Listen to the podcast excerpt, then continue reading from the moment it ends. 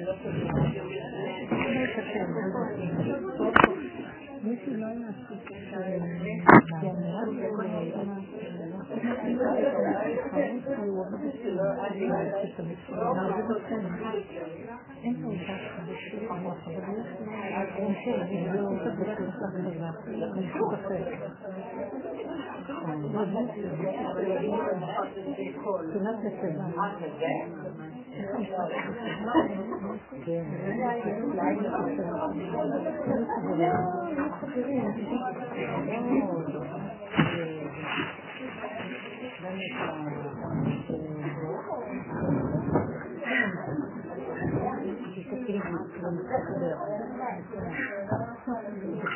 חדשה, כן?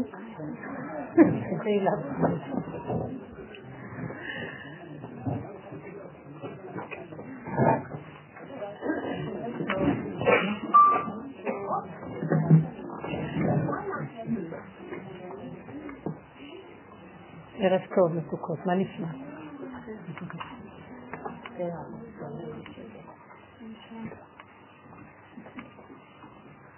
אנחנו רק לפני פורים.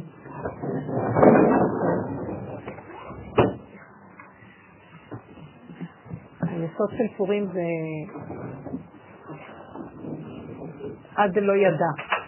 מבחינה של, של הצחוק והשמחה, שכשהדעת נופלת, כל הצער והאי צבון נופלים, ומה שנשאר הוא אוכל. אוכלים, הולכים משלוחי מנות, שותים, אין רוחניות אפילו. החג הזה הוא לא, אין בו עניין רוחני, אין בו עניין אה, של אה, ישות אה, גבוהה. יש בו עניין פשוט, טבע ואוכל ושמחה. וזאת האמת לאמיתה לקראת הסוף. זה נורא מוזר להגיד את זה. תראו כמה הקדמות יש לנו כדי להגיע לדבר הכי פשוט, כמו ילדים קטנים, כי זה הדבר התכליתי. להיות כגמול עלי אמו, שמח, פשוט, נהנה, מתענג. מתענג על האוכל, מתענג על השינה, מתענג על הפשטות הקיומית, שמח. אין לו דעת שמרגיזה אותו. אין לו גם הבחנה בין טוב לרע, כי לא צריך אותה, הכל טוב. טוב ברמה אחרת, לא טוב של טבע. אבל קודמת לכל, קודם לכל הגילוי הזה והשמחה הזאת, היסוד של פרשת זכור והשבת הזאת, אנחנו קוראים זכור את אשר עשה לך עמלק, אשר קרחה בדרך, בצאתך ממצרים, ויזנב בך הנחשלים, אחריך, ואתה עייף ויגע, ולא ירא אלוקים. ואז אומר הכתוב, והיה בהניח השם אלוקיך מכל אויביך סביב, זאת אומרת, אתה נמצא במציאות של מלחמה קודמת, אז שיניח לך מהמלחמה הזאת, אנחנו לא יודעים בעצם מה היא, תמחה את זכר עמלק, לא תשכח. זאת אומרת, שבעצם מחיית עמלק היא בעצם מהלך מאוחר יותר שקודם לו איזו מלחמה קודמת. מהי אותה מלחמה ומהו העמלק הזה? ברור מאליו שכל המלחמות נובעות מהדואליות של הטבע. מה שנקרא נידונים בערכים. כל הזמן אנחנו ביחסיות. אין מוחלט. אז תמיד יש דבר והיפוכו. יש ערך כזה ולעומתו ערך כזה, וכל הזמן המתח איך להשיג את זה מפני זה, וההתנגדות של זה לזה, זה יותר מצב של מלחמה. אז יש מלחמה קודמת למחיית עמלק. מה זה מחיית עמלק? מחיית עמלק זה למחות את אותו כוח שיוצר את המצב המלחמתי. את הדבר והיפוכו. למחות את המנגנון.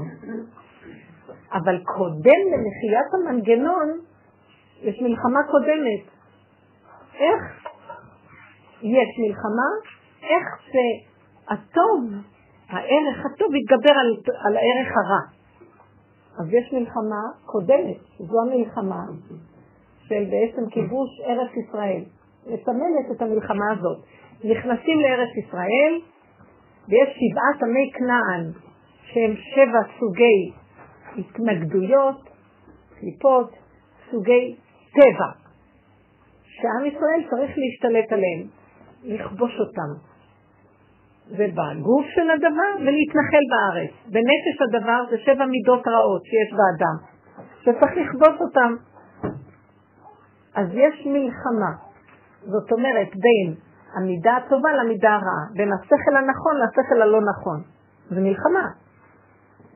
כי עם ישראל מסמל, קיבלו את התורה והם באו לעולם שאין בו תורה ואין בו יראת שמיים ואין בו ערכים נכונים, איש הטוב בעיניו יעשה, ועכשיו הם צריכים לבוא ולהשליט את הכוח הטוב בעולם.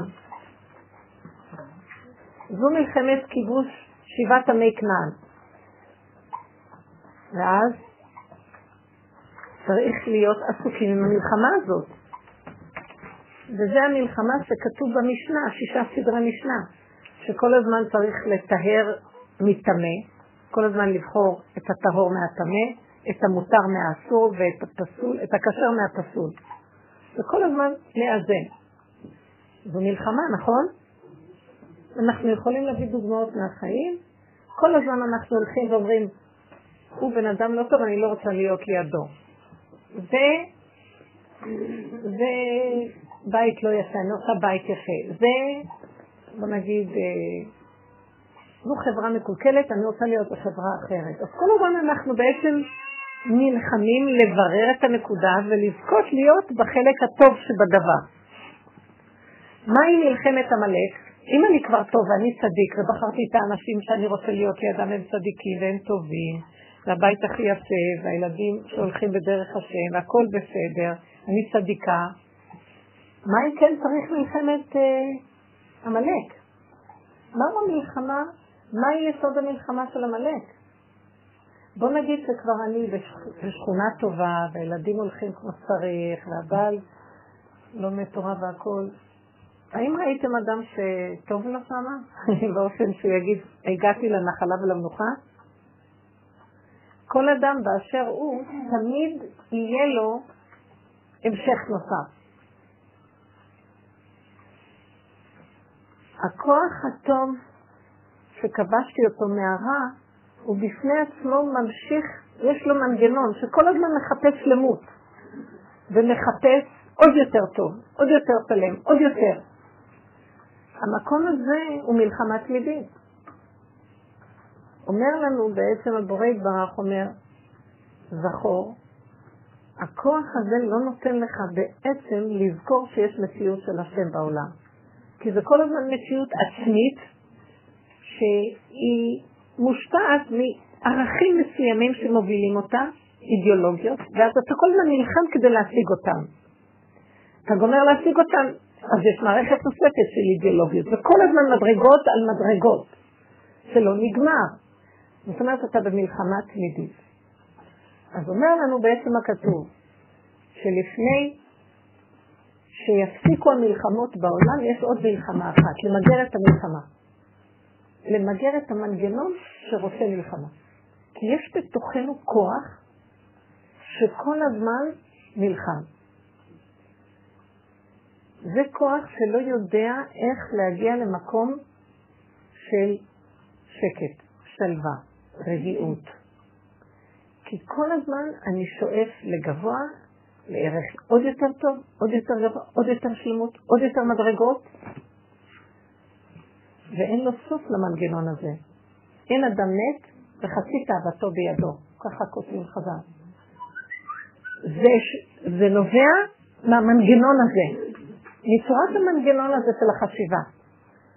אומר השם לעם ישראל,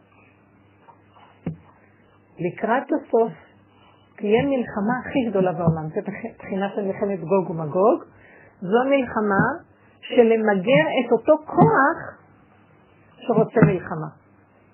אז איך ממגרים את הכוח שרוצה מלחמה? אם פה יצאו לכיבוש, פה רק מוחים אותו. הוא נותן לנו רמז, אמחה, תמחה. לא לוקחת מקליט ומוחה. אז מה זה, מה זה משדר לך? מה? הכנה לפסח. לא דבק. מה זה הנחייה הזאת? איזה קונוטציה את מקבלת שאומרים לך? אה? גם מעניין, זה מחייה וזה גם מחיה. מחיה.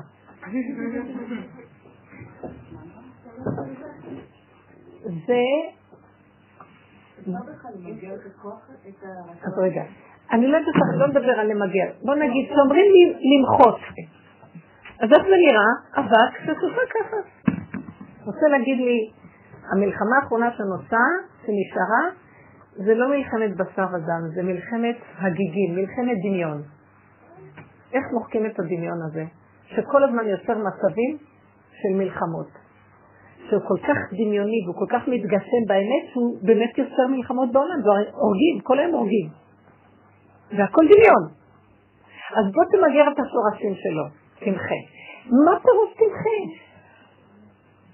ואז אני רוצה להגיד לכם, העבודה שנעשית בדרך הזאת, שזכינו בזכות רב אושר, שכמובן רשיקת דוד המלך, והבן שם טוב, וכל הצדיקים שעבדו, צדיקי אמת, שירדו ליסוד של האמת, זה היה שורשם במחיית עמלק. מה זה מחיית עמלק?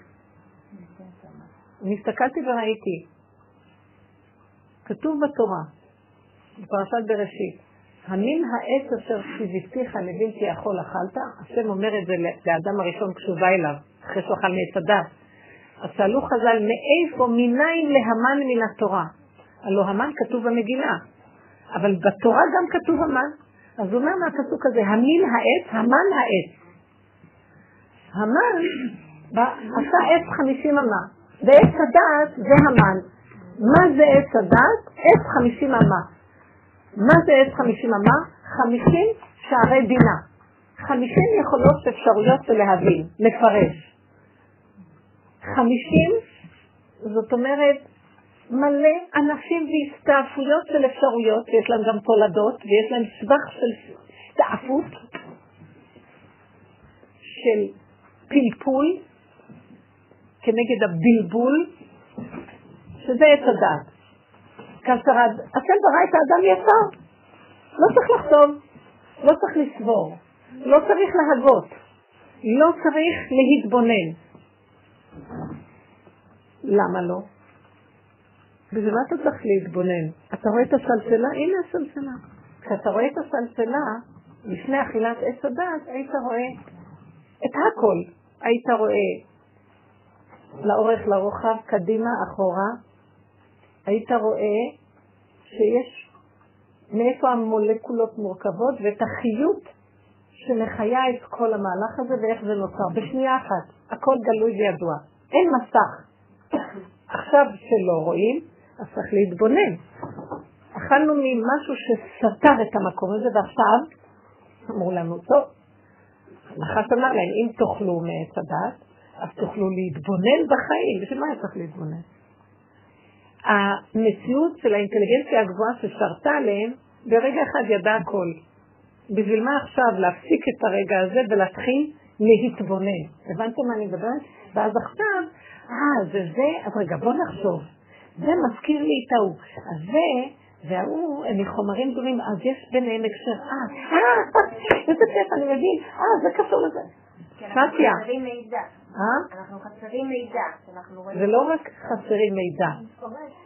גם מחברים את המידע ומסיקים דבר מתוך דבר, ומתרחבים, ואז כותבים פרשנויות שונות, וזה בא ואומר, לא, זה זה ככה, אז הוא אומר לו, לא, זה ככה, אז הוא אומר לו, לא, אתה יודע מה, זה גם אפשרות וגם זה אפשרות. ואז מתחילים להיות הרבה אפשרויות, וזה היסוד של עץ הדת והבינה. אז בעצם, מחיית עמלק זה למחות את המהלך הזה ולהישאר ביסוד הראשוני הפשוט, שיש בו הכל, ובאותו רגע, והתבוננת על מקומו, באותו רגע אתה יודע הכל.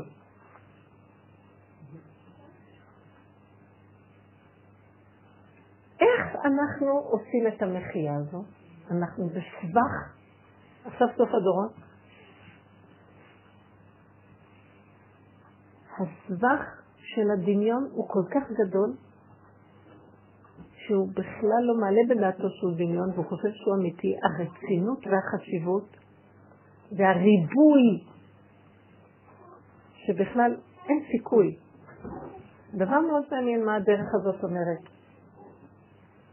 הדרך של המחייה היא באותו דרך שנכנסת לדבר הזה, באותו דרך תצא.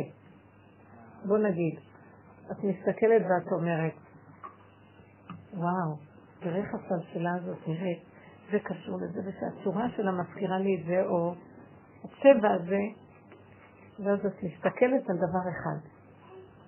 תראי כמה את חושבת וכמה את מתעמקת בדבר כזה פשוט. וגם בסופו של דבר, כמה שאת מעלה סברות, זה רק אפשרויות. אז uh, תראי כמה את רחבה, וכמה את עסוקה, וכמה את מפרקת, מנתחת, כותבת מערכות שלמות, ובסוף לא הגעת לכלום בעצם. הסלסלה נשארה סלסלה.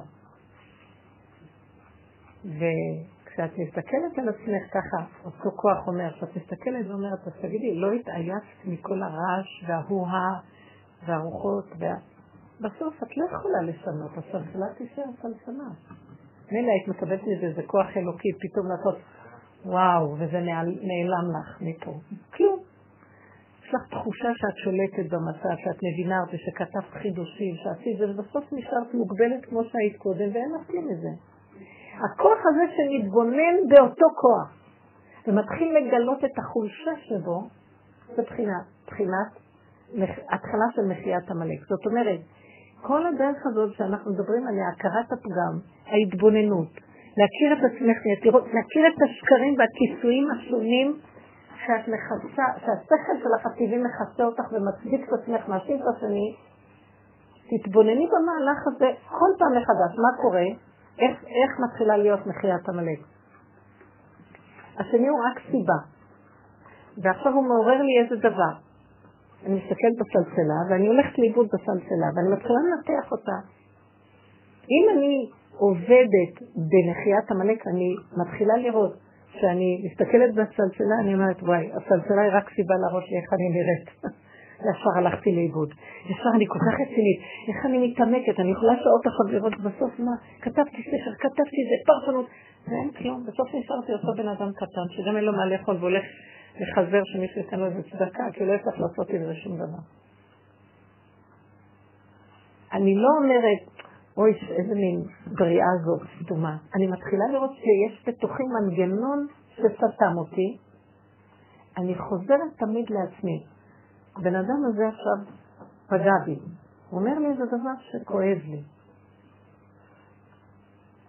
מישהו אמר לי, אני לא נותן לי שום תשומת לב. ואני כל כך כאובה ממנו, כל כך הרבה אני נותנת, ואני לא מרגישה ממנו שום דבר בחזרה. אני לא יכולה לסבול אותו. אז אמרתי לה, תראי, הוא רק היה סיבה להראות לך שכל פעולה שאת עושה, את ישר עושה הכרה. עשיתי, נכון עשיתי. בבקשה, תראה שעשיתי. תן לי קצת חיות, אתה רואה שעשיתי? תביא קצת איזה הכרה שאני משהו. נכון? שכשאנחנו כאלה, זה איך שהטבע שלנו, אז אנחנו צריכים הכרה מהזולת.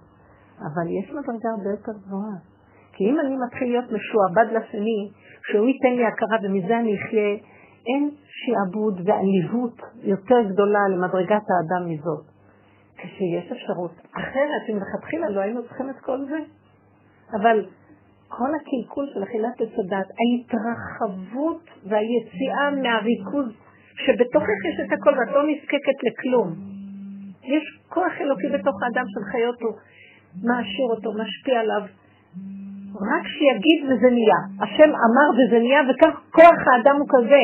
הוא אמר ביי. אבל כל כך התרחבנו במוח הזה, שבכלל אין לנו קשר לאותו כוח.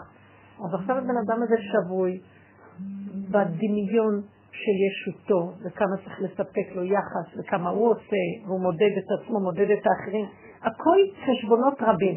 איך כתוב במשלי? השם עשה את האדם ישר? אולי בקהלת זה כתוב, והם ביקשו חשבונות רבים. אז בואו נחזור לישרות הזאת. מחיית עמלק זה הישרות, כי עמלק זה מלשון עקלקל, וגם זה מלשון עמל. כל הזמן אנחנו עובדים, עובדים, עובדים, עובדים, עובדים. שט בשקט. ראית סלסלה? ראית סלסלה, לא יותר. כרגע אנחנו תקועים, וזה משעמם לי שאני רק רואה סלסלה, ואין לי עדיין רוח הקודש. אבל אתם יודעים מה?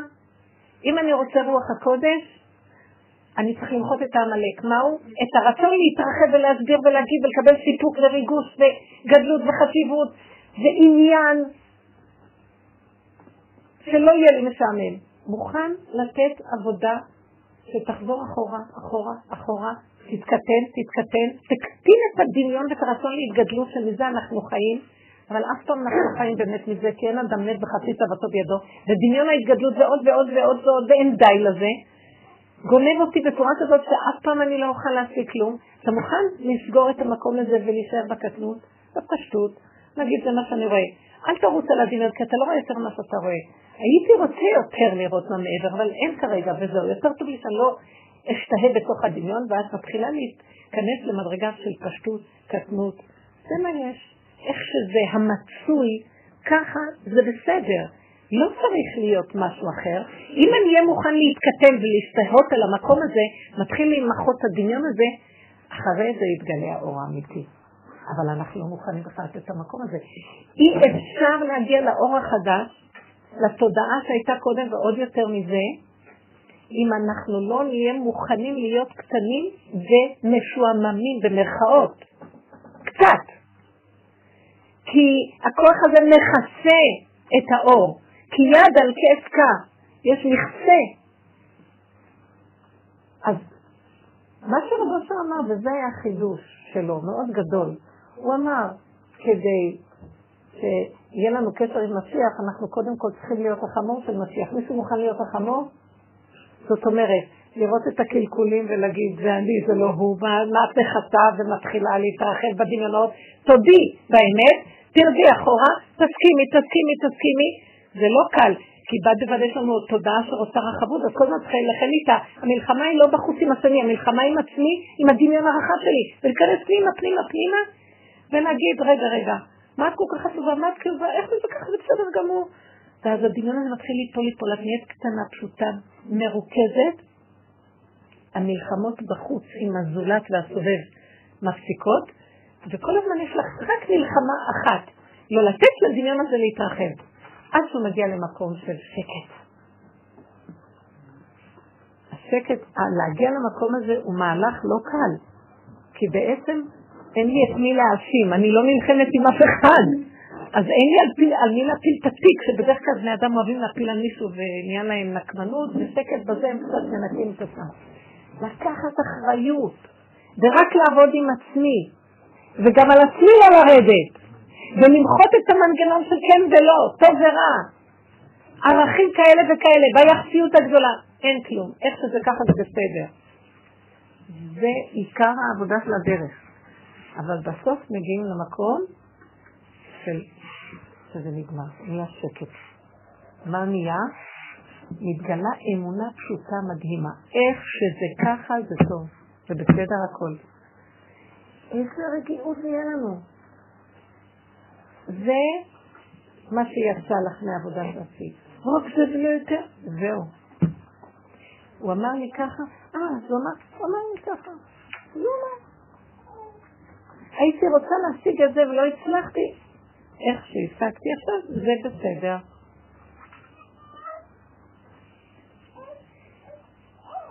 המהלך הזה, זה נקרא יסוד של נחיית עמלק.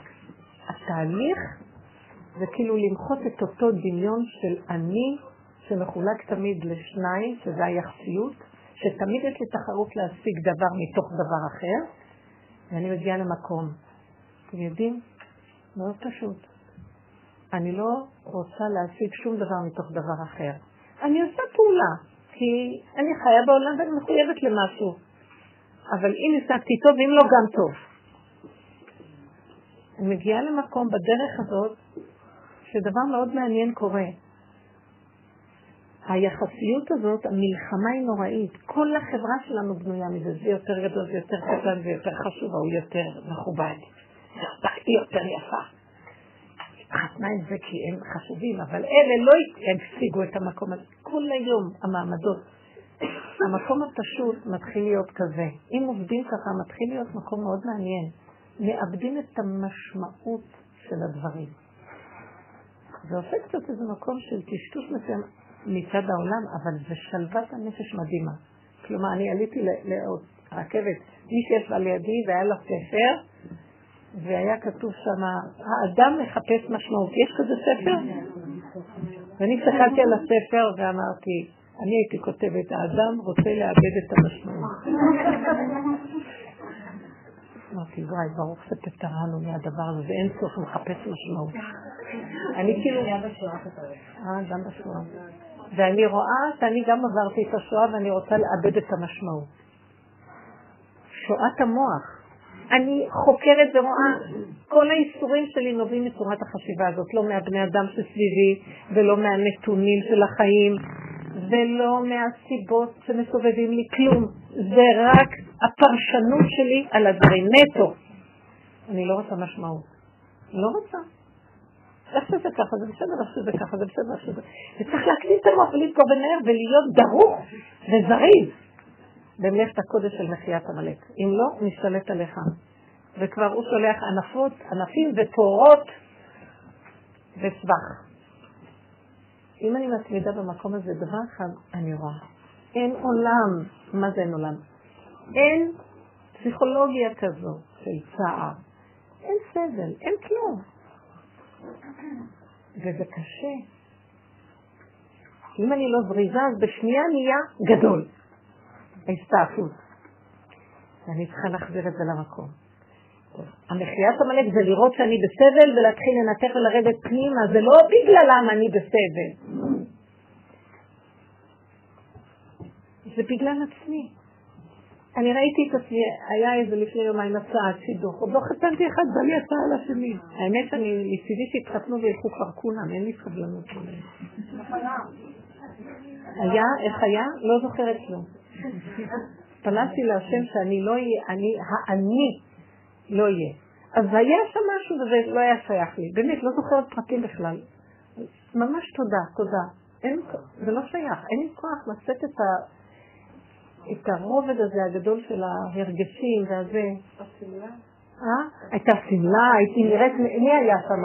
הייתי נראית מיליון דולר? כן, הדוגמנית, לא הרבנית. אתם רואות? אפילו אולי 60 שקל שילמתי על זה. ויצא לי איזה שדרוג בשמלה משהו. כלום, כלום, לא היה בכלל. מה? כן, נכון. תודה, תודה. כמה שאני אומרת שרציתי שזה יהיה כל התהליך, אבל זה קשה. כי זה לא החוכמה של מותק. את יודעת מה, גם אני גם מתחלה, אבל אני יודעת שזה לא, לא העבודה הנכונה. אני יכולה לברוח מעמלק למדבר. אתם יודעים מה, לרדוף אחריי לשם, כי הוא ברח איתי בפנים. אז אין לאן לברוח. זה הקהילה, זה המנהגים, זה הגיהנום שבראנו לעצמנו ולא יכולים לצאת ממנו. ומתוך ההכרה הזאת אנחנו פורמים את מה ששרדנו. זהו, אין משהו אחר. אנא מפניך אזרח, בנות יקרות. אין לכם מה לברוח, זה הזיווג שלכם. מהילדים אין לכם מה לברוח. מהקהילה תארו פה אין להחליף דירות, כל היום מחליפים דירות. אין לאן ללכת. תעשו עבודה שורשית. לא, שם יותר טוב. אני נחנקת פה. ודמיון, זה הכל דמיונות. מה שאת רואה בבעל שמרגיז אותך, תחזרי לעצמך. זה הפרשנות והחוסר יכולת להכיר את היסודות שלך, אז הוא מכסה עלינו והוא מתרחב באפשרויות כאילו כל העולם מונח לפנייך, בואי תבחרי מישהו אחר. איזה שטות. אין לך, אנחנו תקועים בעבדות עולם. והדרך היחידה לצאת מעבדות זה להודות שאנחנו תקועים בעבדות עולם. כל התוכנית הראשונה של המלחמה הראשונה זה להילחם הרע, למגר את הרע מול הטוב, של התוכנית של עץ הדת, טוב מול רע. אבל נגנב לי שאני טובה. זה שאני חושבת שאני טובה זה האזנת הישות בחיוביות. היא הקבר הכי גדול שאני בונה לעצמי. אז אני טובה ומגיע לי זה, ושימו לב, זה הדמיון, ומגיע לי זה וזה. ואחר כך אני נשאבת לאיזה מישהו שנראה לי שזה מתאים למה שאני, וככה אנחנו מתחתנים, ואחר כך אנחנו אומרים, מה עשיתי לעצמי? הבן אדם אפילו לא שם לב לתהליך שלו. הוא כועס על עצמו, למה הוא עשה את מה שהוא עשה, אבל הוא לא יכול היה אחרת, כי הדמיון שלו הוביל אותו למה שהוביל אותו, ואנחנו אומרים, זה מאת השם. לא, זה מאת השד. לא, אני לא צוחקת. סידרנו גם השם שמסדר לנו את הדברים, והוא באמת השם שלנו. הוא כוח מאוד גבוה מעלינו, אבל השם אומר לנו, את השם הזה אתם צריכים לפרק כדי להגיע להשם האמיתי. אתם מבינות מה אני מדברת? כן. כי משה רבנו גם כן אומר, הוא אומר, השם אלוקיכם, בכמה מקומות בתורה אומר לעם ישראל. למה הוא לא אומר השם אלוקיו? כי הוא הייתה לו מדרגה אחרת של אלוקות. הוא כבר עבד ברמה אחרת. וברור שהשד הזה עשינו אותו מציאות, נכון? יום אחד אנחנו נקום ולא נוכל לסבול את מה שעשינו לעצמנו. ולזה, כאילו, הגאולה מחכה למקום של הכרת השקר והסבך שאנחנו נמצאים בו, ואין לך לאן לברוח, להודות באמת. זה היה דוד המלך. והמדרש מביא שהאדם הראשון מסמל את הצדיק, שהוא מצטדק למה שהוא אכל מעץ הדת, ומאשים גם את הסובב. בא דוד המלך ומודה שבעצם אף אחד לא אשם לו זה הוא וזהו. כי הוא תקוע. מה אני אעשה? בעצם שאול זה גלגול של האדם הראשון, דוד הוא גם גלגול של האדם הראשון, אבל 70 שנה מהאדם הראשון. החלק שמודה באמת. ושתי הדמויות האלה, שאול ודוד, זה היסוד של מחיית עמלק. שאול מתבקש ללכת למחות את העמלק. זאת אומרת, שימו לב, הדמות של שאול, ננתח אותה קצת, הוא דמות של צדיק, הוא היה ענב צדיק, ירא שמיים, והשם בחר בו להיות מלך. שמואל רואה אותו, הוא ישר אומר, רק זה יכול להיות מלך. אחרי שהוא מלך קצת, ומלך בישראל, צריך לעשות שלושה דברים. המלכות בישראל היא בעצם תפקיד מאוחר יותר. אחרי שאנחנו עושים את המלחמה הראשונה, להיות טובים מול הרעים דרך התורה, יש לנו מערכת של תורה שאומרת, מבררת לנו מה יותר טוב ומה רע, וכל הזמן לברר את הטוב מן הרע. עכשיו אנחנו צריכים להקים מלך שיעשה את מחיית עמלק. כי עם ישראל לא יכול לעשות את מחיית עמלק. המלך בישראל עושה את המחייה. מה זה המלך בתוכי שעושה את המחייה? אחרי שמיגרתי את כוחות הרע, זאת אומרת, אני כבר לא חי בהפקרות בטבע, ומה שבא לי אני עושה, אלא אני מקבל עליי עול, תורה ומצוות, ואני הופך להיות אדם יותר טוב מאדם רע. עכשיו בתוכי צריך להיות כוח שיש לו מלכות על הרע, והכוח הזה צריך למגר את העמלק. מה זה למגר את העמלק? להודות שאין לו שום כוח, שהשם הוא הכוח ולא הוא. המלך צריך להודות שהוא אין לו כוח. שמתם לב? כי בדרך כלל מלך הוא כל יכול. אז החלק הראשון, אני צריכה להילחם ברע שלי ולכבוש אותו. החלק השני, כשכבשתי אותו, יש לי מלכות אליו, מולך ביתרו. עכשיו, המלך הזה שמולך ביתרו, צריך לבטל גם את מלכותו. את הטוב שבו, שמכוח זה הוא מולך. ולהגיד, גם הטוב שיש לי, תרם הגרתי, גם הטוב שיש לי, הוא לא כלום, הוא דמיון. עכשיו אני צריך רק להמליך את השם עליי, את המנגנון היסודי הראשוני, את הכוח הראשוני, שהוא לא רע ולא טוב, לא כן ולא לא. הוא לא מציאות כמו שהמוח שלי רואה אותו כתוצאה מאכילת עץ הדת. אז בואו ניקח את שאול. שאול נבחר לדבר הזה. שאול שולח אותו שמואל בדבר השם למחות את העמלק, ונותן לו הוראה מפורטת. אתה תמחה כל זכר לעמלק, מגברים, נשים, טף, חיות ובהמות, וגם את הרכוש תחרים. כלום, כלום, כלום שלא תביא מהכוח הזה. כי בכל דבר שאתה רק מביא, בקצת של העני הזה מתחיל להסתעף ונהיה גדלות. זה נחש שמוליד אלף ראשים כל רגע. הוא הולך למלחמה, כשהוא חוזר, שמואל כבר ידע שהוא לא עושה את דבר השם, כי השם גילה את אוזניו בלילה, הוא יוצא לקראתו לקראת הבוקר, והוא שומע את כל העדר שהוא מביא איתו מהסוד, השלל, המלכוח של המלחמה. אז הוא יוצא לקראתו. אז הוא אומר לו, שלום עליך, שמואל. הוא כולו מלא זעם וכאב. זו הייתה הזדמנות פז של גילוי אור השם בעולם. בשביל זה משכנו אותך למלך. הוא שואל אותו. אז הוא אומר לו, שאול אומר לו, עשיתי את מה שהשם אמר לי. עשיתי את המלחמה עם עלק. אז הוא אומר לו, עשית את המלחמה עם עלק? ומה כל אסון אשר אנוכי שומע? אז הוא אומר לו, החרמתי את הרוב, אבל הבאתי את הטובים ביותר לסבוח.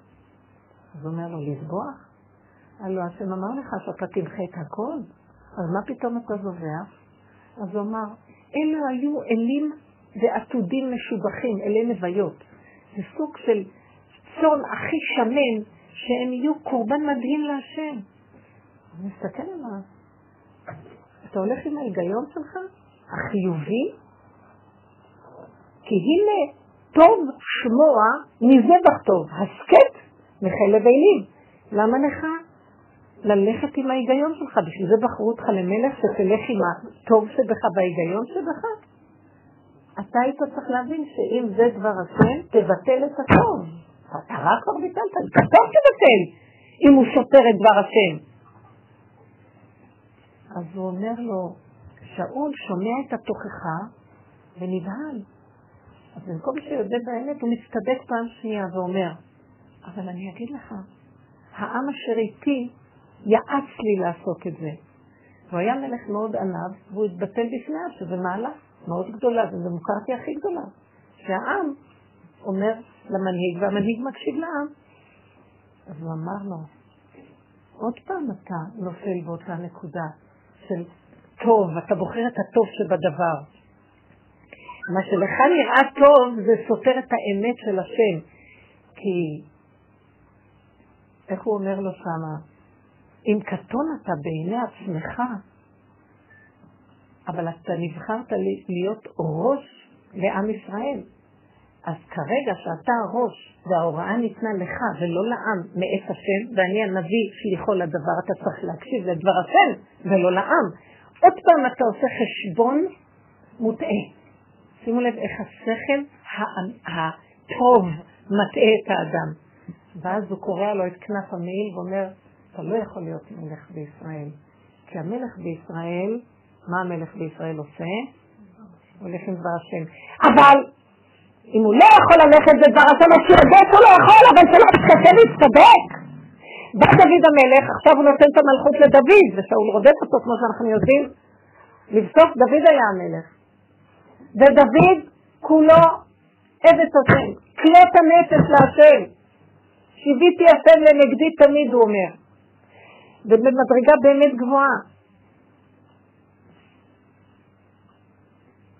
שהשם מביא לו, הוא אומר להשם, בחנני ונשני, אני כל כך אוהב אותך.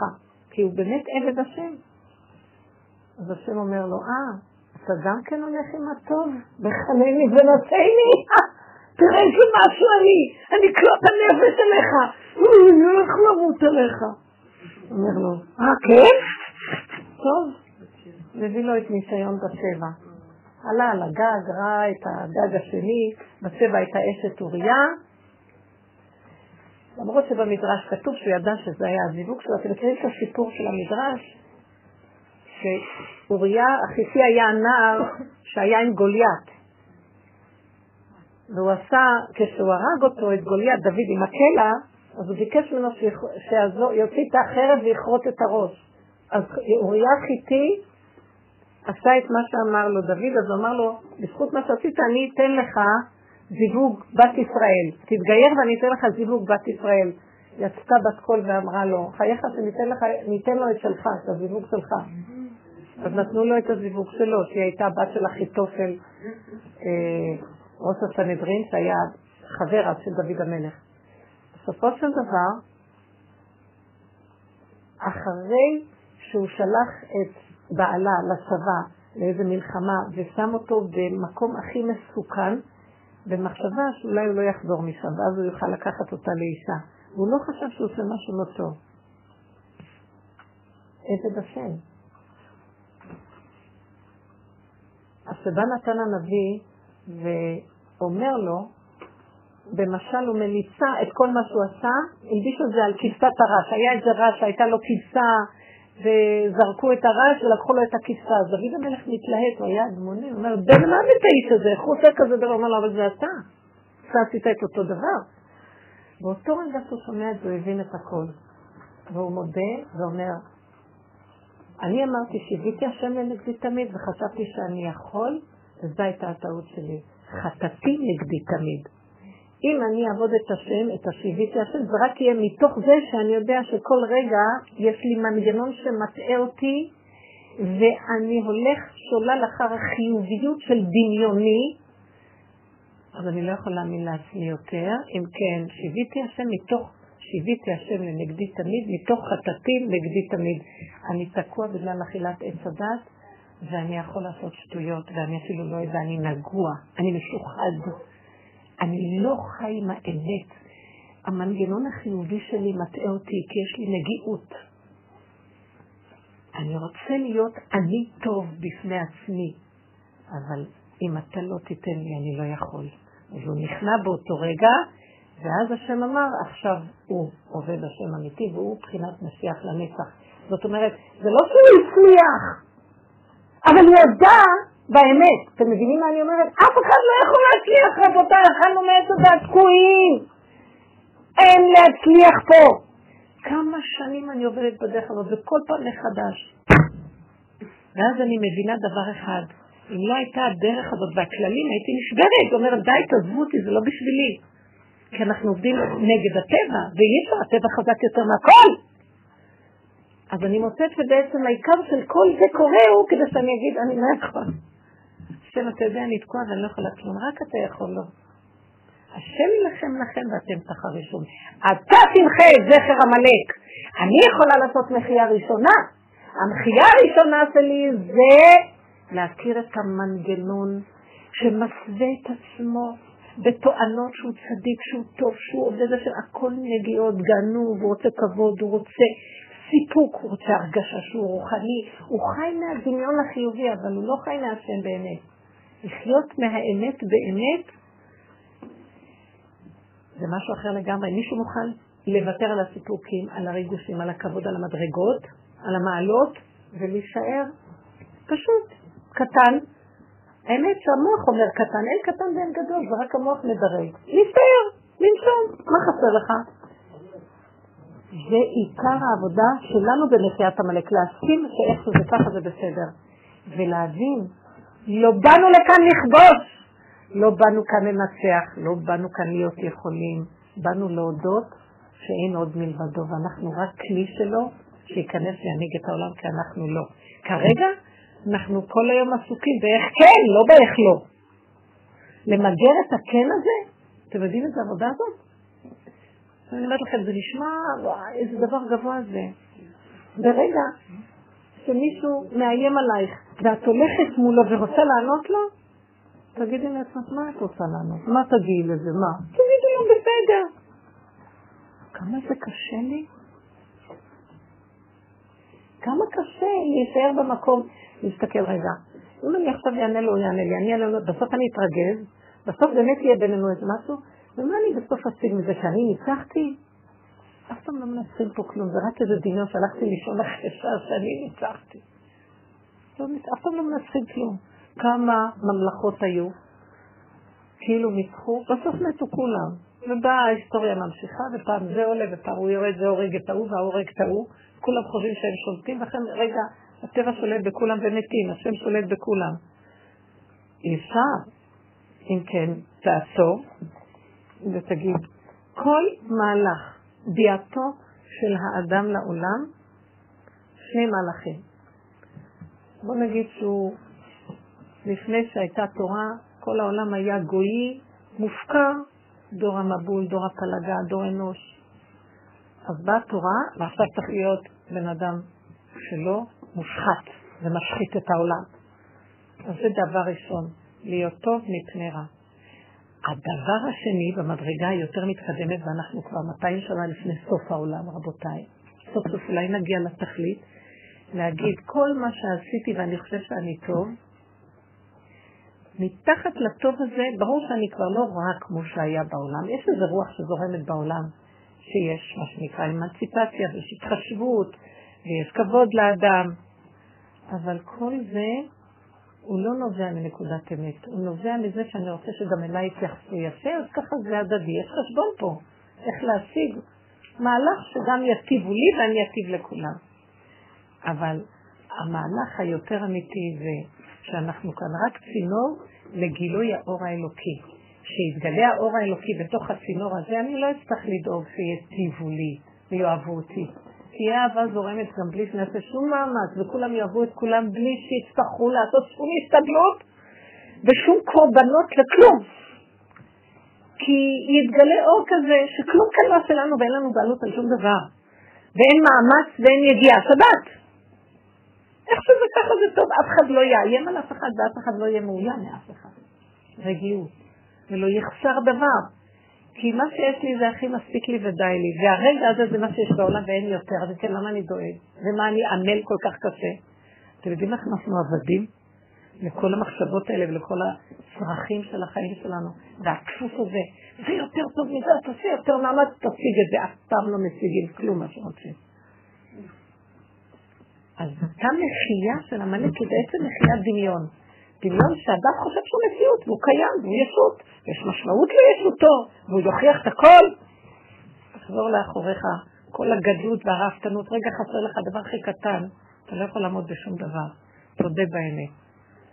שאתה כלי לגילוי של אור, של אמת, שיזרום דרכך. ואתה הנהנתן הראשון מהמהלך הזה, אתה לא תפסיד. אם כן, בוא תיתן את, את מציאותך, את הישות במציאות השם, ותיכנע. זה יסוד של מחיית עמלק. אם הבן אדם יתמיד בנקודה הזאת, יתחיל להתגלות אור חדש. אור חדש על ציון תאיר. זה אור של שקט ורגיעות, שלווה נפשית. אחד הדברים שאני רואה, שלווה וגילוי מציאות, שלוות הנפש. רק משם יכול להתגלות השם, לא ברעש השם, באיזון הפשוט של השקט. זה לא חייב לבוא עם שלוות הגוף? כאילו, עם מה? אני אומרת, אנחנו קודם בעשייה ובמהות בתחום המערכות. זה לא חייב להיות במקביל? לא. זאת אומרת, העשייה והמרוץ של העשייה, עשייה היא יכולה להיות גם להושיט יד. שמתם לב, יש תנועה כזאת, ויש גם תנועה פשוט. כתוב על בת פרעה, ותושט את המטה. הושיטה את היד שלה וגררה את התיבה אליה. אפילו התיבה נגררה מעליה. והיא הושיטה את היד, והיד הייתה קצרה ביחס למרחק של התיבה, אבל כאילו השם האריך לה את היד. זה כאילו משהו השתרבב עד שבלי עמל זה הגיעה, הגיעה עד אליה. זה המהלך. זאת אומרת שיש כאן אחיזת עיניים, שאם אני אעבוד ואתאמץ הרבה, אז יהיה לי כך וכך. אם אני אעבוד שתי עבודות, שלוש עבודות, אני אוכל לשלם את האובר ואני אוכל להיות ברמה כלכלית יותר טובה. באחיזת עיניים. כל היום אנחנו כאן באחיזת עיניים. היה לי חלום כזה, והחלומות האלה חוזרים אליי, אני אומרת לכם, אני חולמת, קורה לי, כבר היו לי איזה שש, שבע חלומות כאלה, שאני לא מצליחה להיכנס לשבת בזמן. מכירים את זה? כן.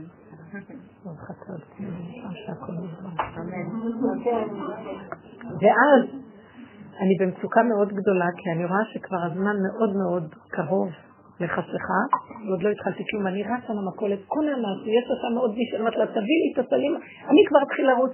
היא חוזרת בלי סלים, אמרתי, היה לי כבד. והבני הבית, כל אחד בפינה שלו, הם עסוקים עם עצמם, בכלל לא מבינים איפה אני נמצאת. ואני במצוקה, והמצוקה נוראית. אני מנסה לגרוף את התפוח אדמה הזה ולהכניס אותו בסירה. תודה רבה. איך מרחוק ראית שמיים. מרחוק השם נראה לי. ואני במצוקה הנוראית שאני לא מספיקה, ואני הולכת לפספס. אי אפשר לתאר את גודל המצוקה, וזה קורה לי בחלומות. ותמיד אני מתעוררת, ומאחר ואני מתעמקת קצת בחלומות לבדוק, לראות את המקום. אני יותר ויותר מגלה דבר מעניין.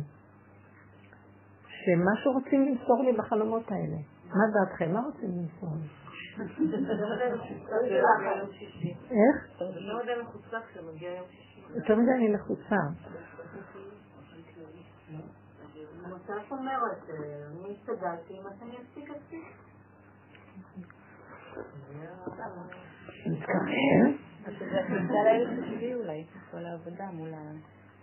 אני פשוט מבינה מתוך החלומות האלה שחוזרים, שרוצים ממני דבר אחד. כמה מאמץ אני משקיעה בחלום ואני לא מצליחה. אני לא יכולה. זאת אומרת, החלום הזה שחלמתי הפעם, מאחר ואני מתבוננת בזה, כבר בתוך החלום אני כבר כנראה עשיתי את התיקון. כאילו, בחלום אני אומרת לעצמי פתאום, איזה מצוקה, מזעזע איך את נראית. את המצוקה שלך. וככה נראית שבת? המצוקה שאת נמצאת בה, עכשיו נכנסה שבת, ואת בכזאת מצוקה, זה נקרא שבת? ואז אני אומרת לעצמי, זה לא נקרא שבת, תבטלי את השבת הזאת. והתעוררתי. כשהתעוררתי הייתה לי רגיעות מדהימה, והבנתי שאני אומרת לעצמי בעצם, האני שלך צריך לשמור שבת. האני, עץ הדעת טוב. יש חוקים, צריכים לשמור שבת, אז צריך, צריך, צריך, וכל הזמן במתח.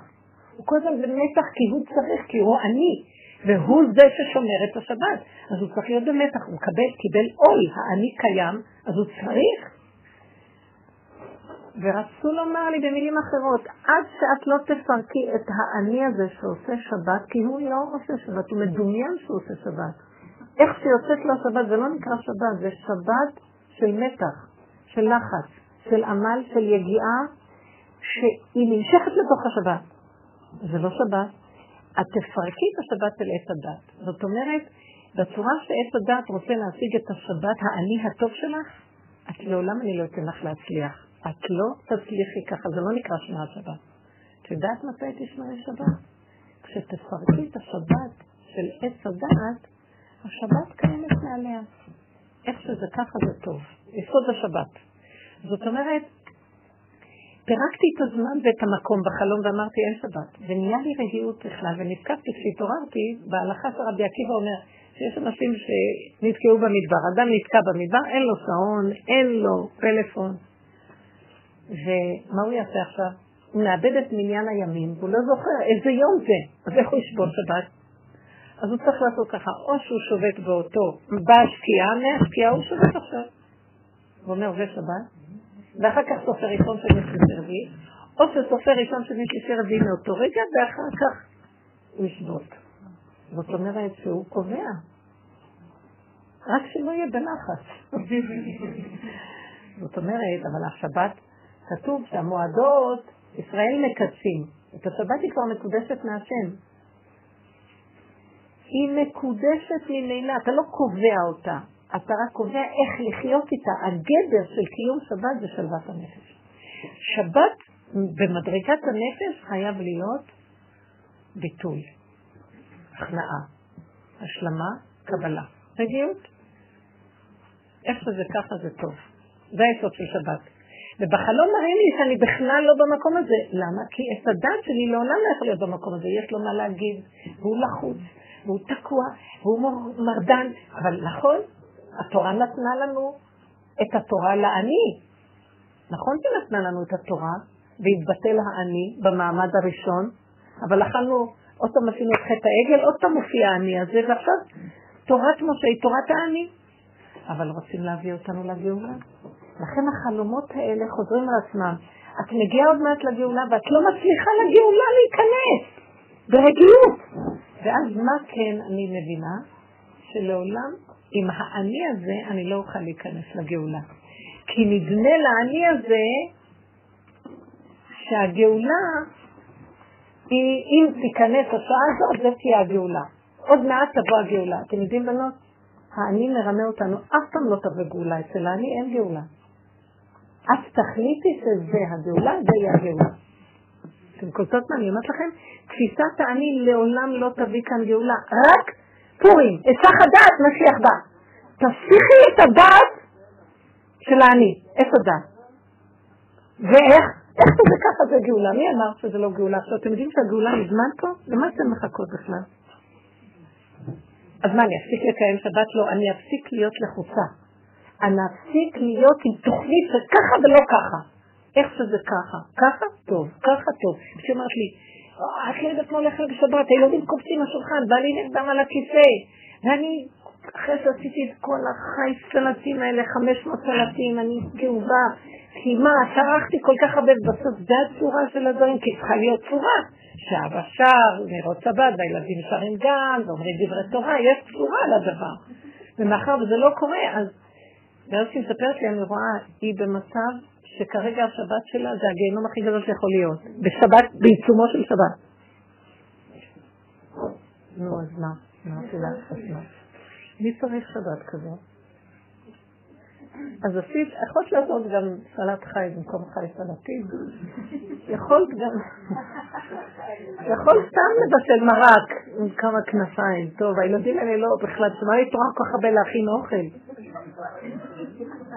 כמה אנחנו משקיעות עם הערכים האלה, הערך הזה אומר כך וכך וכך וכך וכך וכך, וכמה סיפוק, יש לנו רצון, בייחוד בעלי תשובה רוצים שיהיה להם אה, מה שלא היה, אז הם שמים דגש על החומר של הדבר ועל עץ הדעת טוב. הם חוזרים מהרע לטוב. אני רוצה להגיד לכם, הם בעלי תשובה לא צריכים להשתהות הרבה על הטוב. עד שכבר קלקלו, ועד שכבר השם הצליח להביא אותם לשלילה, הוא קצת מביא אותם, תהיו קצת בטוב, ומיד תיכנסו לעבודה האחרונה. מה, מה נהיה? נהיים צדיקים. ראיתם מה קרה לבעלי תשובה? הם נהיים צדיקים לבעלי תשובה. הם יושבים יותר מדי בטוב. יש שם סיפוק גדול, ויש שם תחושה של קדושה וטהרה. זה אור, אורות. אולי איפה שאני אומרת את זה. זה התהליך שכל, גם עם ישראל היה ככה. היום, השם אומר, כל זה זה הזיה, זה הדמיון של הטוב. לגאולה אתם לא צריכים שום דבר. תהיו כתינוקות, כגמול עלי אמו. גם אם תהיו במקום הכי שלילי, מי אמר לכם שאני לא שם? אל תפרשו שזה שלילה, זה טוב מאוד הכל. לא, אתה אמרת שצריך את השולחן ולהגיד דברי תורה ולהסיר, ואני אומרת לך נרדם, והילדים מסתוללים, ואז הם מתחילים לריב, ואז הילדים צועקים, ואז בוקה ומבולקה, שיוורון, איפה השבת ואיפה הם. בדרך כלל הרבה בלב תשובה אומרים שיש להם שבת מריבות קשות. כי זה איפה השטן חוגג, השטן הטוב הוא חבר טוב, הוא טוב. הוא טוב, הוא קדוש, הוא טהור, ומנסים את הבני אדם של הדור האחרון בדבר הזה. אנחנו מתהלכים ובעולם החרדי. כל כך הרבה אנחנו עושים דברים טובים, וככה מגיע לנו. אתם מבינים? אז אנחנו כאובים. אז בסוף אנשים נושרים מהישיבות, לא, זה מה שמגיע לי, אני עשיתי ככה ולמדתי כמה דפים, ובא המשגיח אומר לי ככה. סטיה, המשגיח שיגיד, אתה תלמד, מה זה קשור? לא, פרשנות וזה וזה ככה, נקמנות, במי אתה מתנקם? תרד מהטוב הזה. אז מה אם הוא אמר? אז הוא אמר. לא מחנכים אותנו לכיוון הנכון. אם היו מחנכים אותנו לא להשתאות על הטוב ולקבל את הכל איכשהו ככה זה בסדר. העולם היה נראה אחרת לגמרי. אף אחד לא היה מורד בכלום. כולם הם מקבלים, הם מקבלים כוח פנימי, לא לעשות עניין מכלום. והכל היה בסוף מסתדר.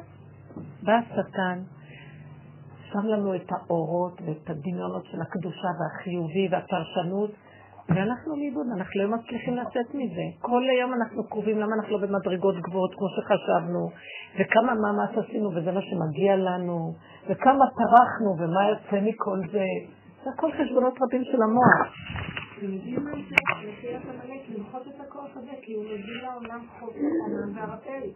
ולא יוצא מהדבר הזה, וכולם כאובים, והמילים וידיעים, ולא נגמר כלום. קחו את זה בעולם החילוני גם, אנשים. קחו את החמלים, כי יש להם ערכים, שיהיה להם בית יותר גדול ועוד טוב, יהיה להם חשבונות בנק, אז יהיה להם חיים טובים. מה שהם לא עושים אף פעם אליהם, מה שהם רוצים, תמיד קונים יותר ואז נכנסים יותר חובות ואז משועדים יותר ואז... אז אולי שיוותרו על הערכים הטובים שיש בעולם פה, וגם אנחנו, הערכים הטובים. אז uh, תדעו לכם, כל מה שתורה אומרת הוא אמיתי, אבל בואו נוותר רק על דבר אחד, לא טוב ולא רע. אם התורה תשתה, נעשה וגמרנו. אתם מבינות מה אני אומרת? אני עושה כי אני יודע שזה טוב. כתוב בגמרא, התורה אומרת, אפשר ואפשר, התורה אומרת לא לאכול חזיר. באה הגמרא ואומרת, תורה כותבת שאסור לאכול חזיר, זה איסור תורה. בא בן אדם ואומר, איך, זה חזיר, אומרת הגמרא, לא. מי אמר, חזיר יכול להיות מאוד טעים, אבל מה אני אעשה שכך ציוו אותי? שמתם לב להבדל? אני כבר לא קובע מה טוב, מה לא טוב, אם כתוב כתוב. מה זה קשור לזה שמיד הטוב שבתוכי יודע? אני מבין. לא מבין כלום. לא מבין למה. עכשיו הוא אמר לי ככה, עכשיו לא. מחר יחזיר את החזיר בתשובה, כתוב עתיד חזיר להיטהר, ויהיה אפשר לאכול, אני לא מבין. כתוב עתידים מועדות להתבטל. מה? כתוב בתורה, חג הפסח וכל ההלכות, הכל עתיד להתבטל. אפשר להבין את זה?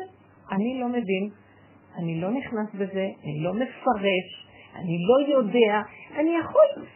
במשך הדורות נתנו לנו רשות שיהיה לנו סיפוק מהמחשבות במקום שנחשוב הבלים וסרק, אז תפרש את התורה.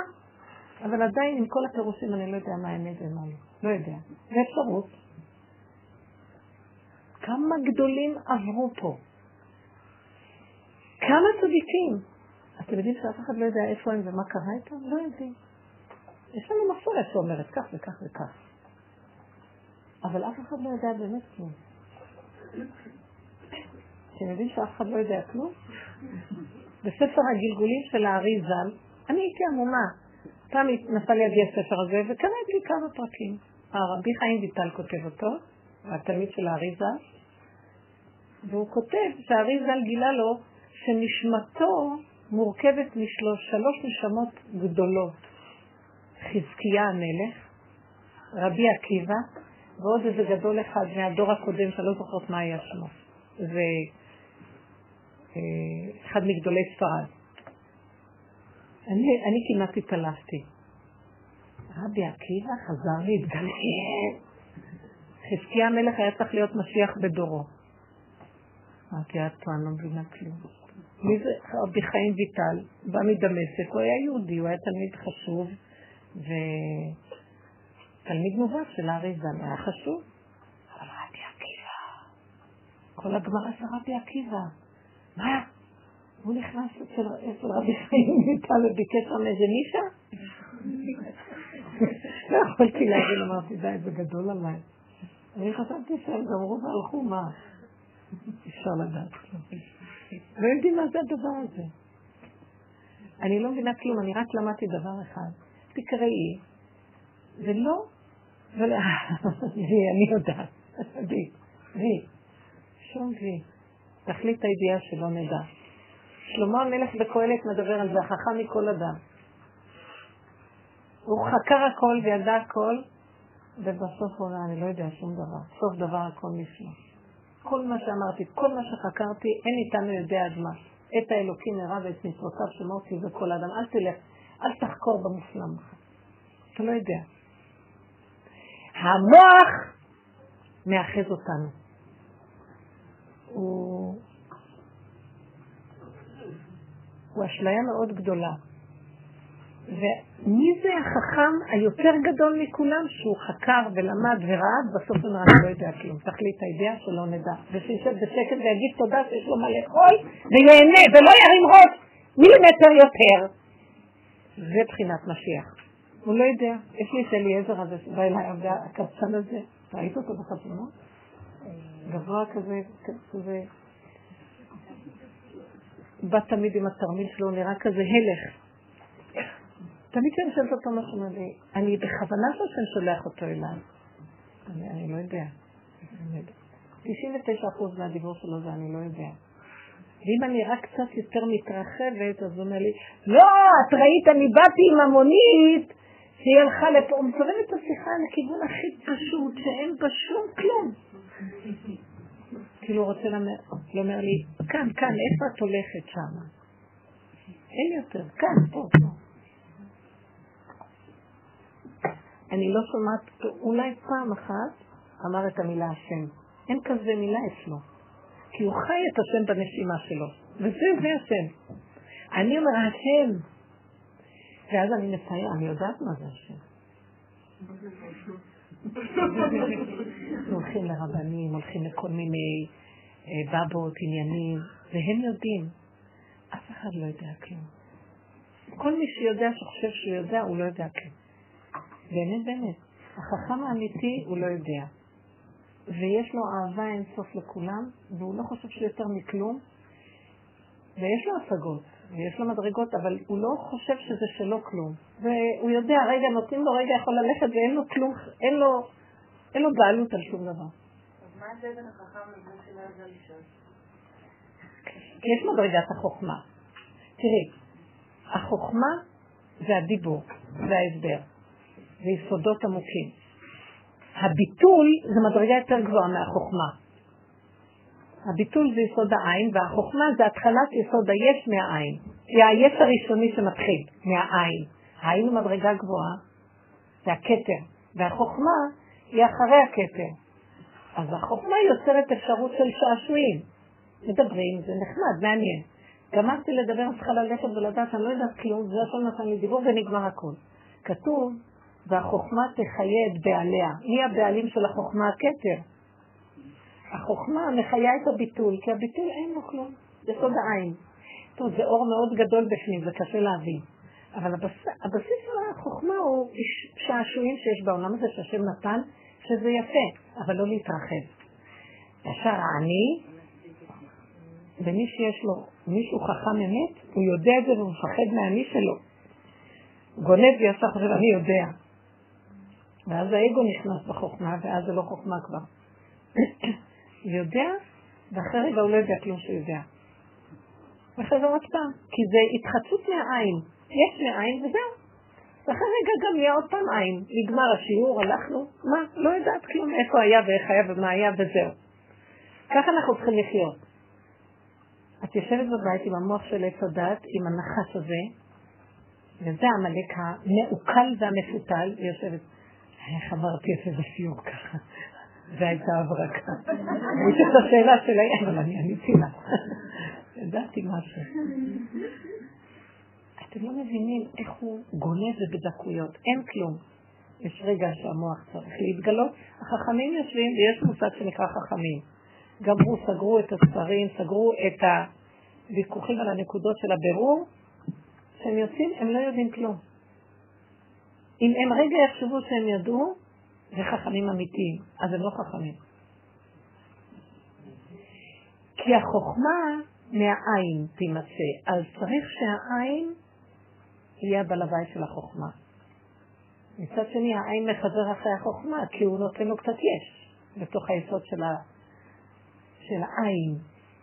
קשה לנו להבין אותו. וזה הזיווג ביניהם וזהו. אבל אם אנחנו היום בדור הזה כולם רוצים להיות חכמים של האגו, ואז הם מתגדלים אחד על השני, ואז אנחנו קוראים לזה חוכמה, תארים, זה לא נקרא. כי החוכמה האמיתית צריכה עבודת ביטול, צריכה הכנעה וענווה מאוד גדולה. מה שעשתה החוכמה עטרת לראשה, עשתה ענווה, סוליה, עקב לסולייתה. סוליה לעקב. הוא עקב לסולייתה. זאת אומרת שהחוכמה והענווה הולכים ביחד. אני ועת צנועים חוכמה. צנוע מלשון ענב. שם החוכמה נמצאת. החוכמה לא נמצאת ביהירים, הגאוותנים. אז בוא נגיד, כולנו היום חושבים שיש לנו חוכמה ואנחנו מתגאים. כי זה הגניבה של האני, אבל אם אנחנו עושים מחייה, אם אנחנו עובדים על המקום של להוריד אותו, לא להאמין לעצמנו, לא לתת רחבות, להגיד, להגיד תודה שזכינו, נגמר שלום, אני לא יודע כלום ולא מגיע לי כלום, ואני לא יותר מאף אחד כלום, ועוד פעם ועוד פעם ועוד פעם, לא היו מריבות, לא היו מחלקות, אדם לא היה חושב שהוא מציאות, הוא היה רק צינור שדרכו זורם כל החוכמות שבעולם. כל האוצרות שבעולם היו זורמים דרכנו. חוכמה והבינה, יש מקום לבינה.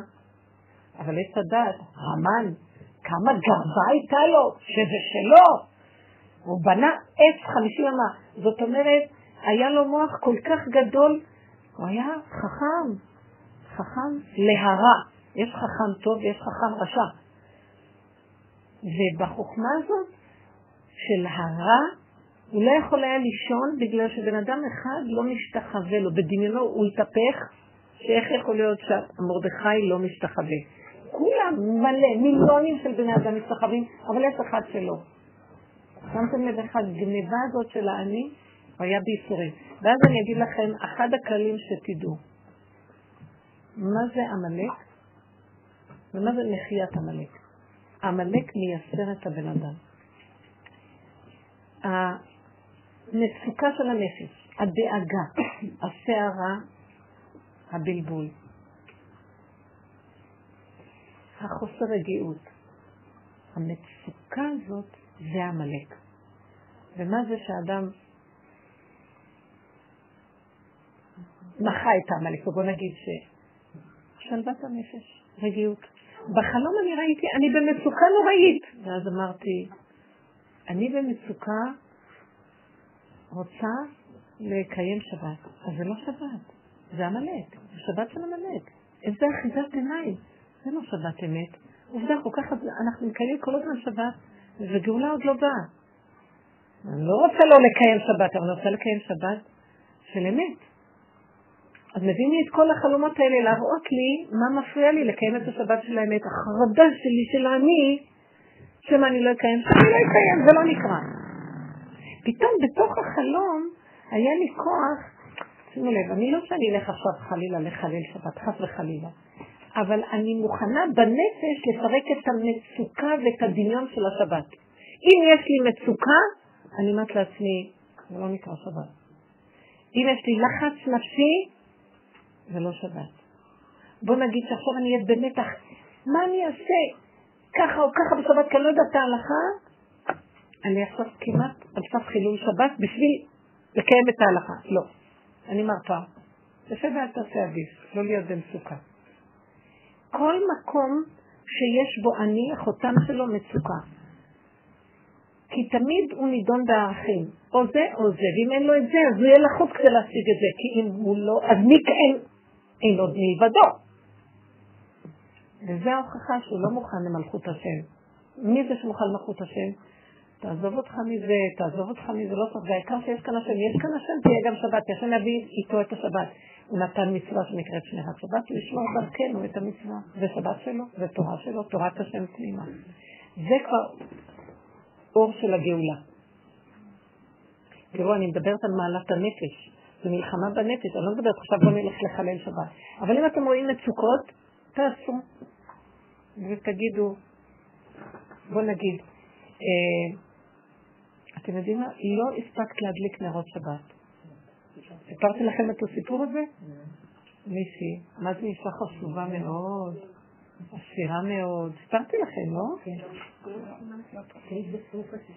מה זה משפחה חרדית, מיוחסת, הכל. באה לשיעור שלי בבני ברק, והיא אומרת לי, תראי מה קרה לי. אחרי שכולם הלכו מהבית, יש לה בית, בית, וילה כזאת, אה, שולחן ענק, מלא אורחים, וקנדלברה ענקית, מבלגיה, אנשים עשירים, יהלומים, יש לה כזה, אתם יודעים מה זה קנדלברה? זה... לא, זה פמוטות של שבת, יש בה שמונה קנים, בוא נגיד. חוץ מעוד שתיים שעומדים בצד, מערכת מפוארת של כלי כסף. והיא הלכה קצת לפני הדלקת נרות לעשות איזה משהו, הסחת הדת נפלה עליה מוחלטת, כולם יצאו כבר לבית הכנסת, היא נשארה, בנות שלה הלכו לנוח, היא נשארה בעיסוק שהיא עשתה, היא חוזרת, ופתאום רואה שהיא לא הדליקה נרות. וכבר חשיכה. היא אמרה לי, את יודעת מה? לא יכולתי לשאת את המחשבה שאני לא אדליק נרות. זאת אומרת, הם יחזרו ויראו שזה כבה, שלא דולק. לא יכולתי לעמוד בזה, הלכתי והדלקתי.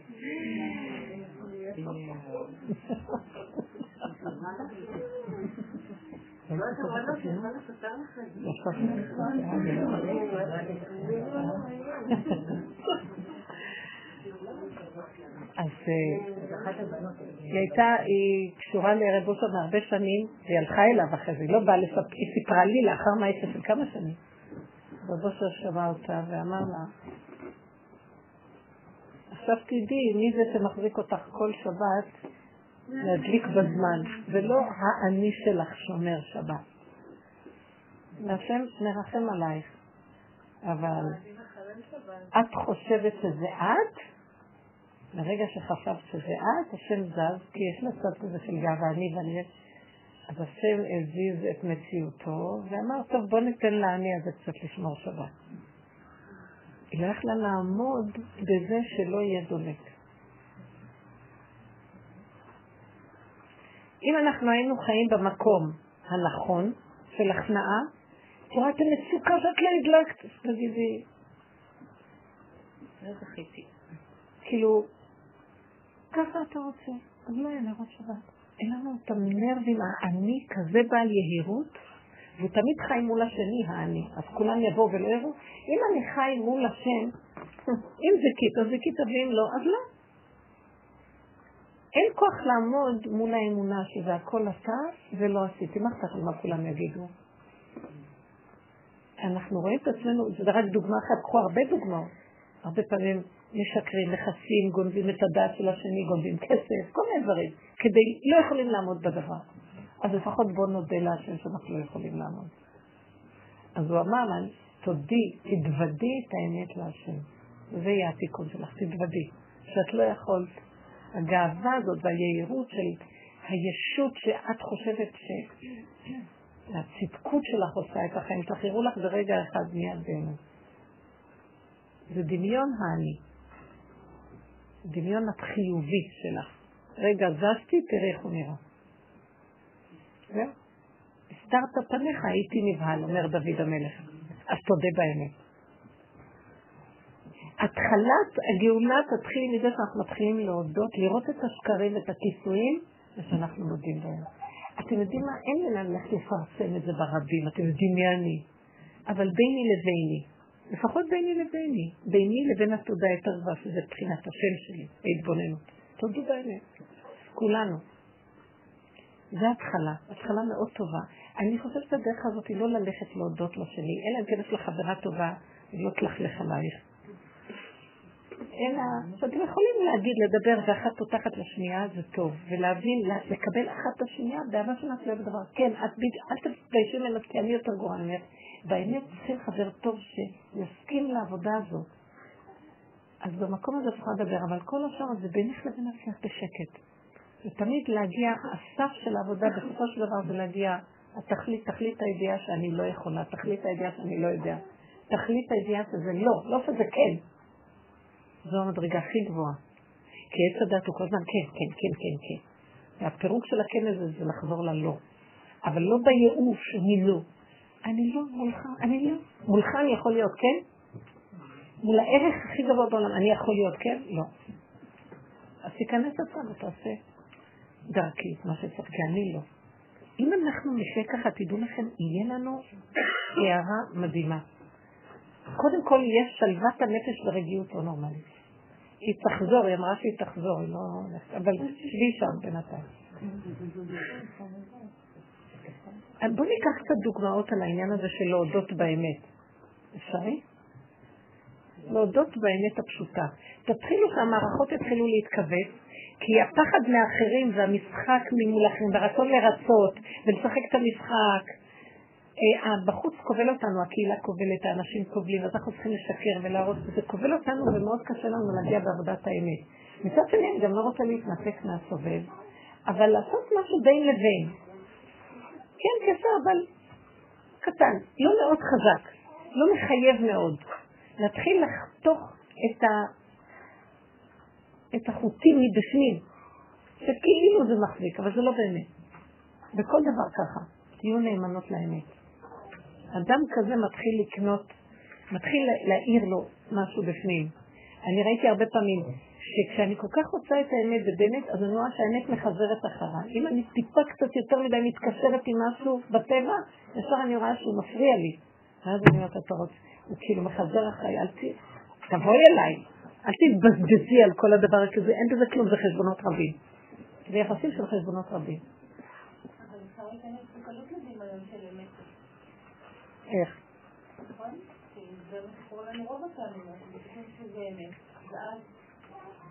מה זאת אומרת? נכון. אבל למה חשבת שאפשר להיכנס לדמיון?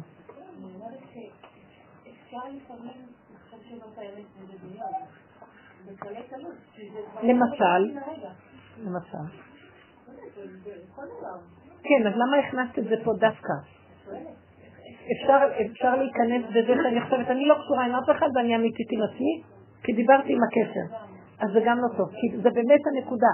אני כרגע נזהרת לא להיות קשורה עם השני בטבע חזק, כי אז הוא כובל אותי, אני כובלת אותי במערכת הזאת של החשבונות רבים של הטבע והחברות וכל זה, אז אני, ברגע שאני עושה ככה ונזהר, יש את הסכנה, כמו שהיא אומרת, אני לך להגיד, אני, אני מסודרת עכשיו, אני באמת, זה גם לא. תמיד זה, רגע, נשאר. כדאי לדבר, לדבר, נגיד, ריבונו שלנו, תציל אותי. שאני אשאר תמיד אונליין כזה עם הנקודה. כי תמיד יש סכנה שהמוח פה יגנוב ויתרחב. אבל אם אני מורידה את הגובה הזה לתוך הפה, אני מצמצמת את המחשבות לפה, זה טוב. תוציאו את המחשבות לפה, כי אם משאירים אותם פה, אז זה יכול לגנוב אותנו כאן. ואז אנחנו מוצאים את עצמנו כאן. אנחנו צריכים כל הזמן להגיד, תרחם עליי. זה שאני לא קשורה עם השני בצורה, זה לא אומר שעכשיו אני אה, מסודרת כבר מולו. אני יותר טובה ממנו, שימו לב איך אומר. אני, לי יש אמת, אני כבר לא צריכה להיות חברה שלו, אני לא באמת. הוא לא באמת כמוני. שמתם לב? ישר נפלתי עוד פעם. זה כזה מהירות של, תשארו ריקים, כמה שיותר ריקים. הפה מדבר זה טוב. הדיבור מאוד טוב, אם אפשר להגיד תהילים בפה לזכור, לדבר עם השם, תוציאי את התהילים שלך. אני מדברת איתו שיחות, אני אומרת לו, זה קשה. אני אנתק מהחבר ואחר כך אני אכנס עם עצמי, אז אני אחשוב שאני, אז אוי לי מיצרי, אוי לי מיוצרי, תרחם עליי. ואז זה כל פעם מתחדש. אז הוא מביא איזו סיבה, הוא מביא פעולה. כל העבודה שלנו זה להיות דרוך, לא להתרחב מדי בשום דבר, לא בפעולות, לא בהרגשים, לא בסיפוקים, בדמיונות, ולחזור כל הזמן לרגע. להתחדש עם הרגע. עוד פעם, עוד פעם, עוד פעם, עוד פעם, עוד פעם, עוד פעם. אם האדם הולך ככה, עוזרים לו משמיים שזה ילך לו. ואם נופלים תמיד, הולכים עוד פעם, אבל לפחות הבן אדם הזה הוא כבר מגיע למקום של, הוא במקום של אה, אה, מערכת צמצום, הוא, מערכת אלימינציה, איך נקרא? מערכת. אלימינציה. כלומר, הוא מוותר הנקודות, מוותר, מוותר, מוותר, ויוותר יעקב לבדו, ונשגב השם לבדו. הבן אדם צריך להישאר במציאות שלו, זה יפה. זה נקודת ההשתוות? זה נקודת ההשתוות. ואדם שנמצא במקום הזה, ואם המחשבות לא גונזות אותו, אתה לבד, מה, מנותק, הוא לבד, בנשימה, זה טוב. הוא מקבל אור מהשם, וכולם נמשכים אליו, כי הוא כבר הופך להיות, אה, הוא הופך להיות מקום שכמו מגנט, אבן שואבת. כי יש לו כוח משיכה פנימית. הצמצום הוא מאוד חשוב. מה שהמוח עושה לנו, כל הזמן מפזר אותנו, מפזר, מפזר, מפזר. אתם תסגרו ותרקדו. בואו ניתן דוגמאות. כן. אני ככה מקשיבה לכל הדברים שאת אומרת, ובצורה קוטי, אני מבינה את המקום הזה של השלוות נפש, מה שאת מדברת, אני יכולתי להרגיש את זה, שהייתי בניו יורק שבוע, וכאילו, והיא הוסדרה, וכאילו היה לי ריק. היה לי ריק. הרגשתי קטנה מול כל הדמיין, הרגשתי, היה לי הכי טוב. מצד שני, זה מין קונפליקט נורא נורא גדול, מה שאת אומרת, כי יש גם את החיים האמיתיים. אני לא דתייה, זאת אומרת, ככה, האורח החיים שלי הוא שונה, אבל הוא חילוני. אבל יש, נניח, כשאת אומרת לי, צמצם וצמצם, אני מבינה מה את אומרת, ואני מבינה שזה הולך למקום טוב, ובכל זאת יש איזה מקום אצלי בראש, שאומר לי, ואיפה השאיפות שלך, ואיפה הדברים המיוחדים שלך, ומה, אז כולנו אותו דבר, מה המשמעות של זה? בעצם אם, באמת, מה המשמעות? אם כולה, אז כאילו אני בובת פליימוביל והכל הסכים לי את זה, או שבאמת דברים שבאים ממני, יש איזה אני שהוא, יש לי איזה אמירה. כאילו, אני מבינה מה את אומרת, וזה מרגיש לי, עדיין לא פה, אבל פה בלב שלי זה מרגיש לי מקום טוב מאוד, שהלוואי והייתי יכולה להיות טוב. מצד שני, לכן ועכשיו, יש כאילו... כן, כי במוח הטבעי של האדם יש לו כוח שאומר לו במוח, במחשבה. אה, תמצא את עצמך, תשאף, יש ערכים מסוימים שתגיע אליהם, מדרגות. נכון, זה קושי הגעת, דעת, כאילו פתח וכל זה. עמדת ליד בני אדם שהתפתחו?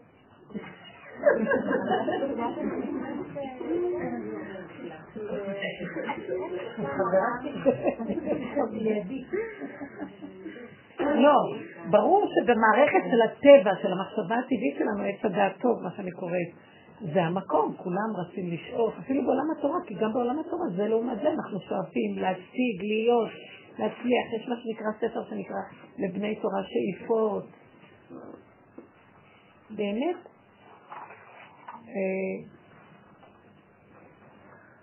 זה במדרגה מסוימת עד שהבן אדם עובר חוויות במציאות החיים שלו, וכשהוא מתבונן אחורה, הוא רואה הוא שאף, הוא עשה דברים, ומה בעצם הוא השיג מכל השאיפות שלו. אם אנחנו אמיתיים ומטילים מבט, אנחנו, יש איזה משהו דמיוני שמלווה את המקום הזה. יכול להיות באמת, בטבע זה המקום שמניע את אדם לעשות משהו. אבל אני לא מציעה שהוא לא יעשה כלום ויישאר כאילו כמו בעולם הנכסל. אני מציעה שאת המקום הזה הוא יעביר למצב שלישי. יש מצב ראשוני ויש מצב משני. מצב ראשוני זה, בוא נגיד, עולם נכסל. מצב משני זה התעוררות האני והשכלה. המצב השלישי זה השכלה שאני משכיל, היא מאוד מאוד שטחית, היא כאילו נותנת לי משהו, ובסוף יכול להיות, שימו לב, היום נותנים תעודות, נותנים אה, זה, אבל באמת היא לא נותנת באמת לי משהו. בגוף של הדבר היא נותנת, אז יכול להיות שהאדם יהיה לו תפקיד, הוא יכול להיות שיעשה דברים. הרבה מהאנשים האלה שעשו ובנו בזה, בסופו של דבר שהם, אה, יש מצבים שמגיעים שככלות הכל אחרי כל מה שהם עשו, מה הם באמת עשו? מי שמעמיק קצת יש לו את התחושה הזאת. מה גם שהרבה פעמים האנשים האלה, וזה קורה היום בבריאה הרבה, שנוגעים בהם ומפריעים להם באיזשהו שלב. או שמתגלה איזה משהו לא טוב, או שמזיזים אותם מהתפקידים שלהם, שמביא מישהו אחר במקומם, או שמישהו אחר יותר טוב עשה מהם דברים ואז הם מושפלים מזה. זה לטובה לראות שזה דמיון, כי לעולם אתה לא תוכל להגיע להכי. ואז עושים לך חסד, להוריד אותך למקום, מה קורה לבן אדם הזה? אז הוא נופל על הצד השני, כי תמיד זה התקלה, מזה לזה, מזה לזה. מי זה שיכול להיכנס, לקרוא את המפה ולהגיד, מביאים אותי כדי שאני אחשוף את המקום השלישי שבמציאות. מה המקום השלישי שבמציאות? כל השאיפות האלה הן דמיון בעצם. הן רק למצות את כוח היש שבתוכי. ובסופו של דבר אין לדבר הזה גבול. אז מה אני אעשה? אני כן שייך בעולם שעושה פעולות. זה קשה להבין את מה שאני אומרת. העולם היהודי, יש לו, ליהודי יש בתוך מציאותו כוח של נשמה גבוה מכוח השכל הטבעי. זה אור יותר גבוה מהשכל הטבעי שבעולם יכולים להשיג בו השכלה. הוא שואף למשהו יותר עמוק ואמיתי, ולא מספיק לו כל מה שהוא עושה. זה דבר ידוע שאצל היהודים תמיד היה פעם אמרה לי מישהי שהייתה בכנס פסיכולוגים בחוץ לארץ, כנס גדול, וקמו כמה, כל אלה שכל דיברו, ואחר כך היה איזה פסיכולוג גדול. שני הפסיכולוגים השלושה שדיברו היו גויים, והם, והם דיברו אה, על ההישגיות, המחקרים שהם עשו, ומה הם הצליחו להגיע. ואילו היהודי הזה ש, שדיבר, היא אומרת לי, היה כל כך ברור לי הוא כל הזמן דיבר כמה שהוא לא מצליח בעצם, יש לו שאיפות, אבל הוא לא מצליח להגיע, זאת אומרת, כמה שהפסיכולוגיה לא עשה ידיים, עדיין לא נמצא בעצם את מה שהיא חושבת לה. והוא דיבר על הכיוון של כמה חסר עוד בעצם, שמתם לב לתפיסה. כי זה מכוח היהודי, יש לו איזה משהו פנימי ששואף למציאות שהיא עין, היא, זה החוכמה, מה יסודה, מהעין תימצא. זה קטן, זה מגרדים את השטח בכל ההשכלות האלה. ההשכלות הם אחיזת עיניים זמנית. בסדר. אני לא יכולה להגיד לאדם מהעולם השלישי קוראים לזה, או אדם שהוא חי באיזה כפר ולא התפתח, לבוא לתת לו את הדרך הזאת. אני יכולה להגיד לאדם שהיה שם, וחזר לפה, והתפתח ועשה הכל והתעייף, כי פה גם הפריעו לו ולא נתנו לו, ובסוף הוא אומר, אבל מוכרח להיות משהו אחר. זה היהודי, יפריעו לו. יפריעו לנו. ההפרעה הזאת היא לטובתנו, זה מה שתורת הרמח"ל זה תורת הרווחים. זאת אומרת, יש לו בתורה שלו חלק שמדבר על תורת הרווחים. בסרבוסר היה קורא סיבות. השם ישלח סיבות לאותו בן אדם שהשם חפץ בו, כי הוא רואה את הנשימה שלו ואת היכולת היותר גבוהה שלו להכין משהו יותר נצחי ואמיתי, הוא יפריע לו בהתפתחות הטובה שלו. והוא לא יבין מה רוצים ממנו והוא יהיה סבור. אבל אם הוא מתבונן לעומק, וזה היה דוד המלך, ודוד המלך היה רוחני, הוא לא היה משכיל בתורת יוון, וכל הדברים הרוחניים הגבוהים שהוא עשה, נתנו לו מכות בהם. הורידו לו את הראש. ובוסר היה אומר, כל פעם שדוד המלך היה מרים את הראש, השם היה שם לו את זה באדמה. עד שהוא ידע שבאדמה זה טוב. כך הוא אמר. כי רצו להביא אותו למקום, אה, הכרת את השם בדמיון הרוחני הגבוה? בוא תכיר אותו גם במקום שאין שם כלום. ואם תישאר אותו בן אדם, וואלה, אתה הבן אדם של הבריאה, וזה נקרא משיח. אם אשק שמיים שמעת, ואציע שאולי נקע, סקנתי שחר אשכונה באחרית ים, גם שם ידך תמכני בתוך הדנים. כי אצלך כחשך כאורה. זה המדרגה שהיא לא בטבע, והיהודי לו נשמה מסוג אחר. אני לא יודעת, ככה אני באמת לא יודעת, אני יודעת שככה כתוב במסורת היהודית, בשושלת הקבלה. אני באמת לא חקרתי אם אצל הגוי זה יכול להיות או לא. אבל אני אומרת, אתם יודעים מה אני, אני אומרת, נשמות הגויים נשמות מאוד מאוד גבוהות. שורשם של הנשמות היהודיות בנשמות הגויות. כי מטבח באו אבותינו. מאיפה בא אברהם אבינו? ושורש הנשמות היהודיות כתוב בפרשת וישלח. בסוף הפרשה כתוב, ואלה, אחרי שכותבים את כל אלופי עשיו, המון אלופים, כתוב, ואלה המלכים אשר מלכו בארץ אדום בטרם לוך מלך בישראל, וימלוך ויעמוד וימלוך ויעמוד כל המלכים עד המלך השביעי, והמלך השביעי לא מת. המלך השמיני. ואמרו, זה דוד המלך. זאת אומרת שיסוד המלכות בישראל בא מאומות העולם. יסוד היהדות בא מאומות העולם, זאת אומרת שהם קדמו. ומדובר כאן ששמונת המלכים שמלכו באדום הם בעצם היסוד של שורש של עם ישראל. מאוד קשה לנו להבין את זה, אבל הם לא השתמשו נכון באורות וקלקלו בהם, ולא הצליחו להביא אותם לגודל הכנעה וצמצום, והרחיבו בהם את הקלקול, אני ואפסי עוד, ואז בא המלך השמיני, דוד, והוא היה יכול לעמוד במקום הזה של להודות באמת שהוא לא, מה שהם לא יכלו לעשות, כי היה להם ריבוי אור. אז לכן, שורש הגויים זה אורות מאוד גבוהים, אבל אין להם את הכלים לעבוד עם זה. ואילו היהודי, יש לו כוח להנמיך את עצמו ולהחשיך את נשיאותו. וזה מדרגה. דוד המלך היה מוכן לומר, אני לא. יהודה הודה, היא צדקה ממני. תקשיבו, אנחנו לא יודעים להודות על האמת. ככל שאדם לא יודע להודות על האמת, הוא פחות קרוב ליהודי. כי זה שורש הגויים. האורות לא נותנים. לא. לא, שלילה, אני לא. מה יש? זו מדרגה של אור שהגיע לחושך. כי יתרון האור הבא מן החושך, זה טוב. אז עכשיו שאת מדברת על לממש את עצמי וכל זה, זה הכל בקליפה החיצונית של ה... של, של... יש, יש מציאות כזאת בעולם. אבל אתם יודעים מה? אני מסתכלת אחורה על החיים שלי, כל אחד יתבונן כמה דקות, ותמיד טוב לעשות. ואת רואה, מה נשאר לי מכל החיים שזה נצחי? בבקשה. יש נכון איזו נקודה כזאת, מה מכל מה שעשיתי, אני מרגישה שיש באמת והוא יישאר לנצח. אין הרבה. מה? עוד קורס שלקחתי, עוד חברה שהייתה לי, עוד זה, עוד זה.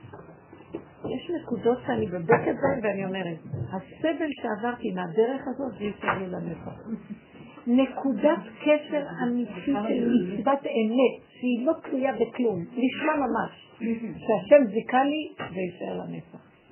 יש נקודות אמת קטנות ויישאר, כמה מהן יש לנו? אז על מדרגה הזאת אני מדברת.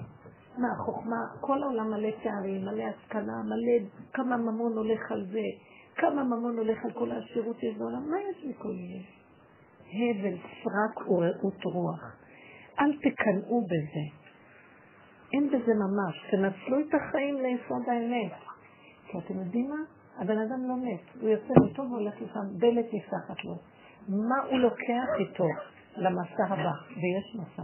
יש, יש עולמות, יש אינטליגנציות ותודעות אין סוף מפותחות. מה הוא לוקח איתו? אתם מבינים איך העולם הזה מסעיר אותנו? כולל הערכים הכי טובים.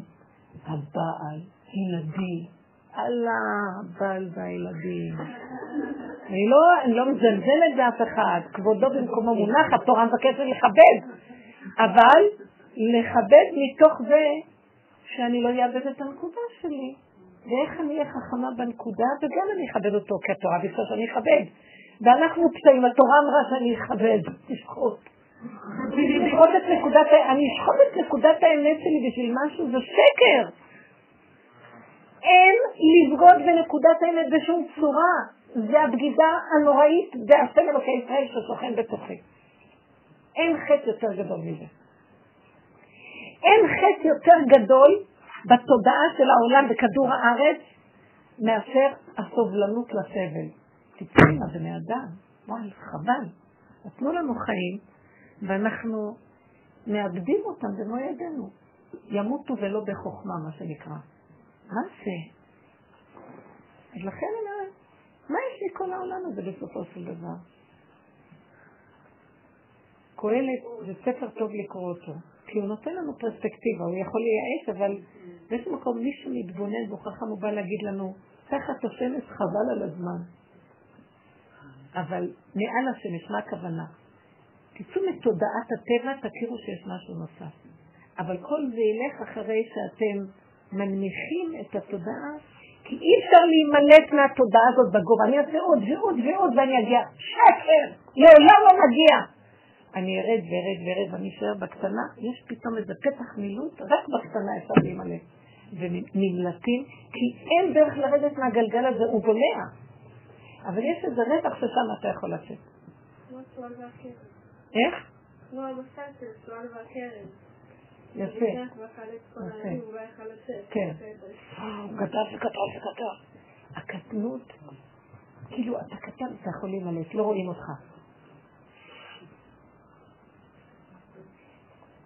עכשיו, זו חוכמה מאוד מאוד גדולה, איך להיות בעולם ולא במדבר, כי אין לאן לברוח, ואיך לא להיות שייך לעולם. יאללה.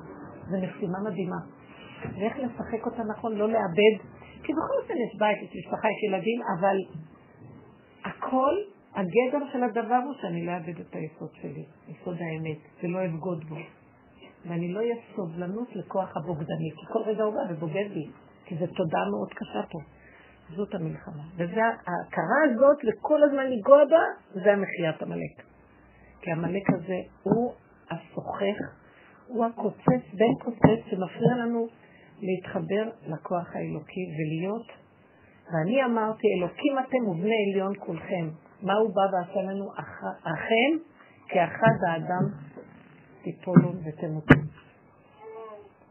הוא מונע מאיתנו את התכלית, ואז חוזרים ומתגלגלים וחוזרים ומתגלגלים. אני אמרתי, זה, זה כאבים לראות את הבני אדם בעולם. תדעו לכם, יש המון כאב. אנשים עשוקים, אנחנו עשוקים. אנחנו אסירים לכודים. והתודעה היותר מפותחת, הכי קרובה ליותר נכון להכיר את זה ולהודות. ואז שולחים לנו עזרה. כי אם אתה לא מודה, אם אתה הולך לרופא ואתה לא, ואתה אומר לו, אומר לך, וואי, אתה נראה לא טוב, אני לא נראה טוב, אני לא יכול לעזור לך. אני לא מרגיש טוב, תגיד, מה יש לך? ככה זה. אז האינטליגנציה היותר גדולה זה, הכי גדולה בכדור הארץ, זה להודות על האמת. כי הטוב מכסה, והוא מושך אותם לדמיון הבא, ואז זה שאיפות, ואז סיפוקים, ודמיונות, את מי שהשם אוהב הוא מפריע לו במהלך הזה. אני חושבת שהדורות האחרונים עכשיו שבאים, כל הזמן מפריעים להם, לא רוצים לתת להם הצלחות שם. אנשים מתהלכים, ואז הם נשברים, כי זה נראה חידלון, מה זה פה לא הולך לי? תגיד תודה שלא הולך לך. איפה זה לא הולך לחפש? תלכו לך פתח למקום היותר נכון. מה אתה? אנשים מתאבדים, לוקחים סמים, נשברים, חבל על הזמן. אם היינו יכולים לפתח בבני אדם את התודעה הנכונה, אין לכם מושג כמה להתחנק לבורא עולם. שיש מקומות שאפשר להציל נפשות, תפסיק! זה עולם זה? אתה יכול כרגע לברוא עולם מחדש. ולא חסר לך דבר. אמרה לי חנה אחת שאני מכירה מתוקה, חנה מספסופה, באותו ממש עם השיעור הזה, היא אמרת לי, פעם היא ביקרה, בעלה היה קשור עם איזה מישהו, היה ככה, מישהו גנגסטר היה, קראו לו מרדכי. היא אומרת שאני פרדס חנה, עכשיו נזכרתי.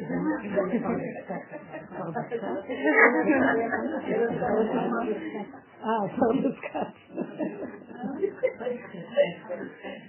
אז היא אומרת שהיא נכנסה אליו, אז הוא הסתכל עליה ואמר לה, חנה, את שומעת?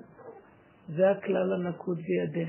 היא אומרת שהוא היה הבורר בין הרבה אה, קרימינלים, היו באים אליו לברור ביניהם. הוא יושב באיזה מאורת קרטון כזאת, כמו פרקס הזה, לא יודעת מה, נחמן פרקס הזה, היא תיארה לי אותו, נזכרתי בדמות הזאת. אז הוא אמר לה, חנה, תדעי כלל נקוד בידייך. קודם כל אני. היא אומרת, הסתכלה, ופתאום היא אומרת, קלטתי שהוא רואה אותי. אני מלאת חשבונות רבים, והוא אמר לה, את מנותקת מהאמת שלך. תרדי למקום הנמוך, וקודם כל את, לא קודם כל הם, וכולם מנצלים אותך. קודם כל אני תגידי. והוא יתקבל לנקודת האמת שלה. תהיי קשורה עם היסוד האמיתי שלך, ומשם תפעלי את הפעולות. אל תצאי מהגדר הזה ותפעלי חוכמה גדולה לרחף ולעשות פעולות. שגם זה נהנה וזה לא חסר. שזה התקי והצלב, ותקראי לכולם, אין, אין חטא ופשע יותר גדול מזה. מביאים את האדם איכשהו עם התכונות שלו. אף אחד אמר דבר הזה, הביאו אותי עם תכונות מסוימות. בא האני הזה, ועכשיו הוא רוצה למלוך בתכונות. והוא הרשע הכי גדול, והוא הרמאי שגונב גם אותי ואת התכונות שלי. ואף פעם לא נעים לי וטוב לי איתו, כי הוא תמיד משאיר אותי, אולי הייתי ככה, חבל שלא ככה, נעשה ככה, פן, אם, אולי, אבל... באמת, השם ברא אותי כן עם תכונות מסוימות, עם יצירה מסוימת, שכל מסוים, אבל אתם יודעים מה? השם רוצה להיכנס ביצירה הזאת, יש הבדל בין האני להשם. אם הוא ייכנס ביצירה הזאת, זה משה רבנו נכנס עכשיו שם, שלמות מדרגת האדם. כל הגדולי עולם שהם מחו את הראש הזה של הרשע, סיר הרשע, והכניסו את האור האלוקי, התבטלו לו, האור האלוקי ברא את התכונות האלה בשבילו, לכבודו הוא ברא אותי עם התכונות האלה. לא לכבוד האני שלי, הגנב הזה שגונב אותי, ועושה לי כאילו השכלות וכאילו הצלחות וכאילו, וכל היום אנחנו רק שבורים. אנחנו כלים שבורים. ואם אני אלך איתו ואני מוכנה לא ללכת עם האני הזה כי לשעתו זה כאילו להפר את הכבוד העולמי, את ההצלחה העולמית, ואם אני אלך עם השם, זה כאילו יהיה רגע שאני כלי ריק, והוא ייכנס, אתם יודעים? איזה תכונות יוצאים לך, אני בטוחה, אני יודעת. הוא יוציא את החוכמה הנאצלה שיש בתוכך, הוא יוציא את התכונות שהוא ברא אותך שאין, זה כל הנביאים, זה כל גדולי העולם שהיו, שהיו קשורים לכם, לכן גדולי ישראל הם שונים מסתם גדולי המשכילים של העולם, בגלל שהם קשורים עם האור האלוקי, שהוא ברא אותם לפעול דרכם, כי הם הכלים שלו, וזה הזיווג הכי גדול, הכלי והאור. הכלי של האדם והאור של השם. והאדם הזה זה, זה גם לא מצד עצמו. הנשמה לך והגוף פה הלך. זה הכל שלו. והאדם שמח וטוב לו, כי הוא נהנה מהאור האלוקי שבתוכו, והוא ממוצה. אז יש מיצוי של כל הכוחות. הלוואי ונגיע למקום הזה, ועכשיו זה בחיית עמלק, שאתן הולכות לפרשת זכור לשמוע אתם יודעים, אני לא יודעת אם מבחינת הדין אישה חייבת אה, ללכת לשמוע. יש כאלה שאומרים שכן, יש כאלה שלא, רק שאם אתם הולכות אל תהיו בלחץ, כי אם הולכים ללכות פעמלק, תלכו ברגיעות. לפעמים אנחנו משתגעים ללכת לשמוע את הפרשה, והילדים צורכים ובלאגן, שהיא בבית, מחליט אותו באותו רגע. באותו רגע שאת לא מתבלבלת מכלום זה מחייה. אבל אם כן, אז אה, יש ביום חמישי צום תענית שהוא דחוי, אני גם לא מבטיחה לכם שאתן חייבות לצום. אם אתן רוצות לצום. אתן יכולות לשתות קצת ולצום. אני לא, אני אגיד לכם את האמת, נשים פטורות, אם נשים יעשו עבודה כזאת, הן פטורות מהכל. בגלל שהן עושות עבודת אמת. ושם זה לא קל מול האגו הזה. אז אם, אם עושים את זה, אז פטורים מהכל. אבל אם לא, אז תלכו כמו הגברים ותעשו גם כן צומות. מה אני אעשה? לא, יש צום שהוא חייב, צום כיפור, צום תשעה באב. צומות דחויים מדרבנן, לפעמים אפשר להקל אם את לא יכולה, אבל אם את יכולה, תשתדלי. מה את אומרת? סליחה? רק שאל תחשבי שאת שמה בכוחותייך. כן, אני מתכוונת. שלפעמים אני מרגישה שנמצא משהו אה, בעבודת השם, וזה ביני לבין השם, ואני מרגישה שאני בנקודת אמת שלי, שאולי אני עושה את מה שאני יכולה, וזה לא ההידור ההידור של המצווה. ואז אה, באים אנשים, וכאילו מבקרים אותי על זה, או מסתכלים עליי, כן, כן. כאילו, ואז הם לגמרי מבחינים את הנקודת אמת שלי, כאילו, זה נורא קשה. אמרתי, זה המידה תדעו לכם, מאוד יפה. תדעו לכם שהאמת היא מדרגה של ביני לביני. אין בעולם אמת. ביני לבינך, שאנחנו חברות, זה כבר אני והעולם. מדרגת האמת היא בתוך האדם בקטן. ולכן גדולי עולם, כשהם הגיעו למדרגות, הם היו צריכים הרבה להתבודד ולהיות נפרדים קצת מהעולם, כי העולם מאוד משפיע ומבלבל. מצד שני, אנחנו לא יכולים לעזוב את העולם, אבל תשתדלו, נניח שאותו אדם מבקר, קודם כל, למה הוא בכלל בא ל... מה, מאיזו רשות יש לו לבקר אותך? לא, אני אגיד לכם את האמת, בדרך כלל אם זה הבעל או הסובב שלנו, אז אפשר להסתיר, אפשר, יש לה מדרגה שיכולה להסתיר, שחקו אותה. אל את עצמכם ליד הבית. כל כך יודעות וכל כך עושות, תסתירו. כי למה? יבוא ביקורת, בשביל מה? ונגיד שיבקרו, תגידו, טוב. אל תיכנסו במהלך של לעשות מזה מלחמה. בכלל, השאלה היא למה באים לך לבקר אותך, כי גם את נתת אפשרות שיבקרו. תבינו שתמיד זה דבר שקורה עם דבר. ברגע שאת לא נותנת לאף כאילו את אומרת, לא, אני לא שייכת את יכולה להיות באמת שלך יותר. כשאת מתחילה להשוויץ עם האמת ולהתווכח עם אנשים ולהראות להם דברים, אז זה כבר לא אמת, אז ייתנו לך מכה, יחזירו לך. הבורא יביא לך בחזרה סיבה שיראה לך שאת גורמת את הדבר הזה. מבינה? אז לכן, עניין האמת זה באמת באמת מתוקות. תעשו את האמת. בלי פרסומת, בלי כבוד, שקר הכול. באמת באמת תשאפו לנקודת האמת. שם יש מתיקות רגילות, מה שווה כל זה שכולם יראו ויגידו. בסוף אני מסתבכת, ואז מבקרים אותי, ואז אני אה, מנסה להצטדק, ואז אני מאוימת, ואז אני מאיימת, ואז אני... איבדתי את הכל. האמת היא מאוד נקודה דקה, וצריכים לשחוט את אותו כוח שרוצה להוכיח לעולם שיש לי אמת. אני עדיין ברמה הזאת אי אפשר להשיג אמת. זה כמו שהיא אמרה, שזה השקר נכנס.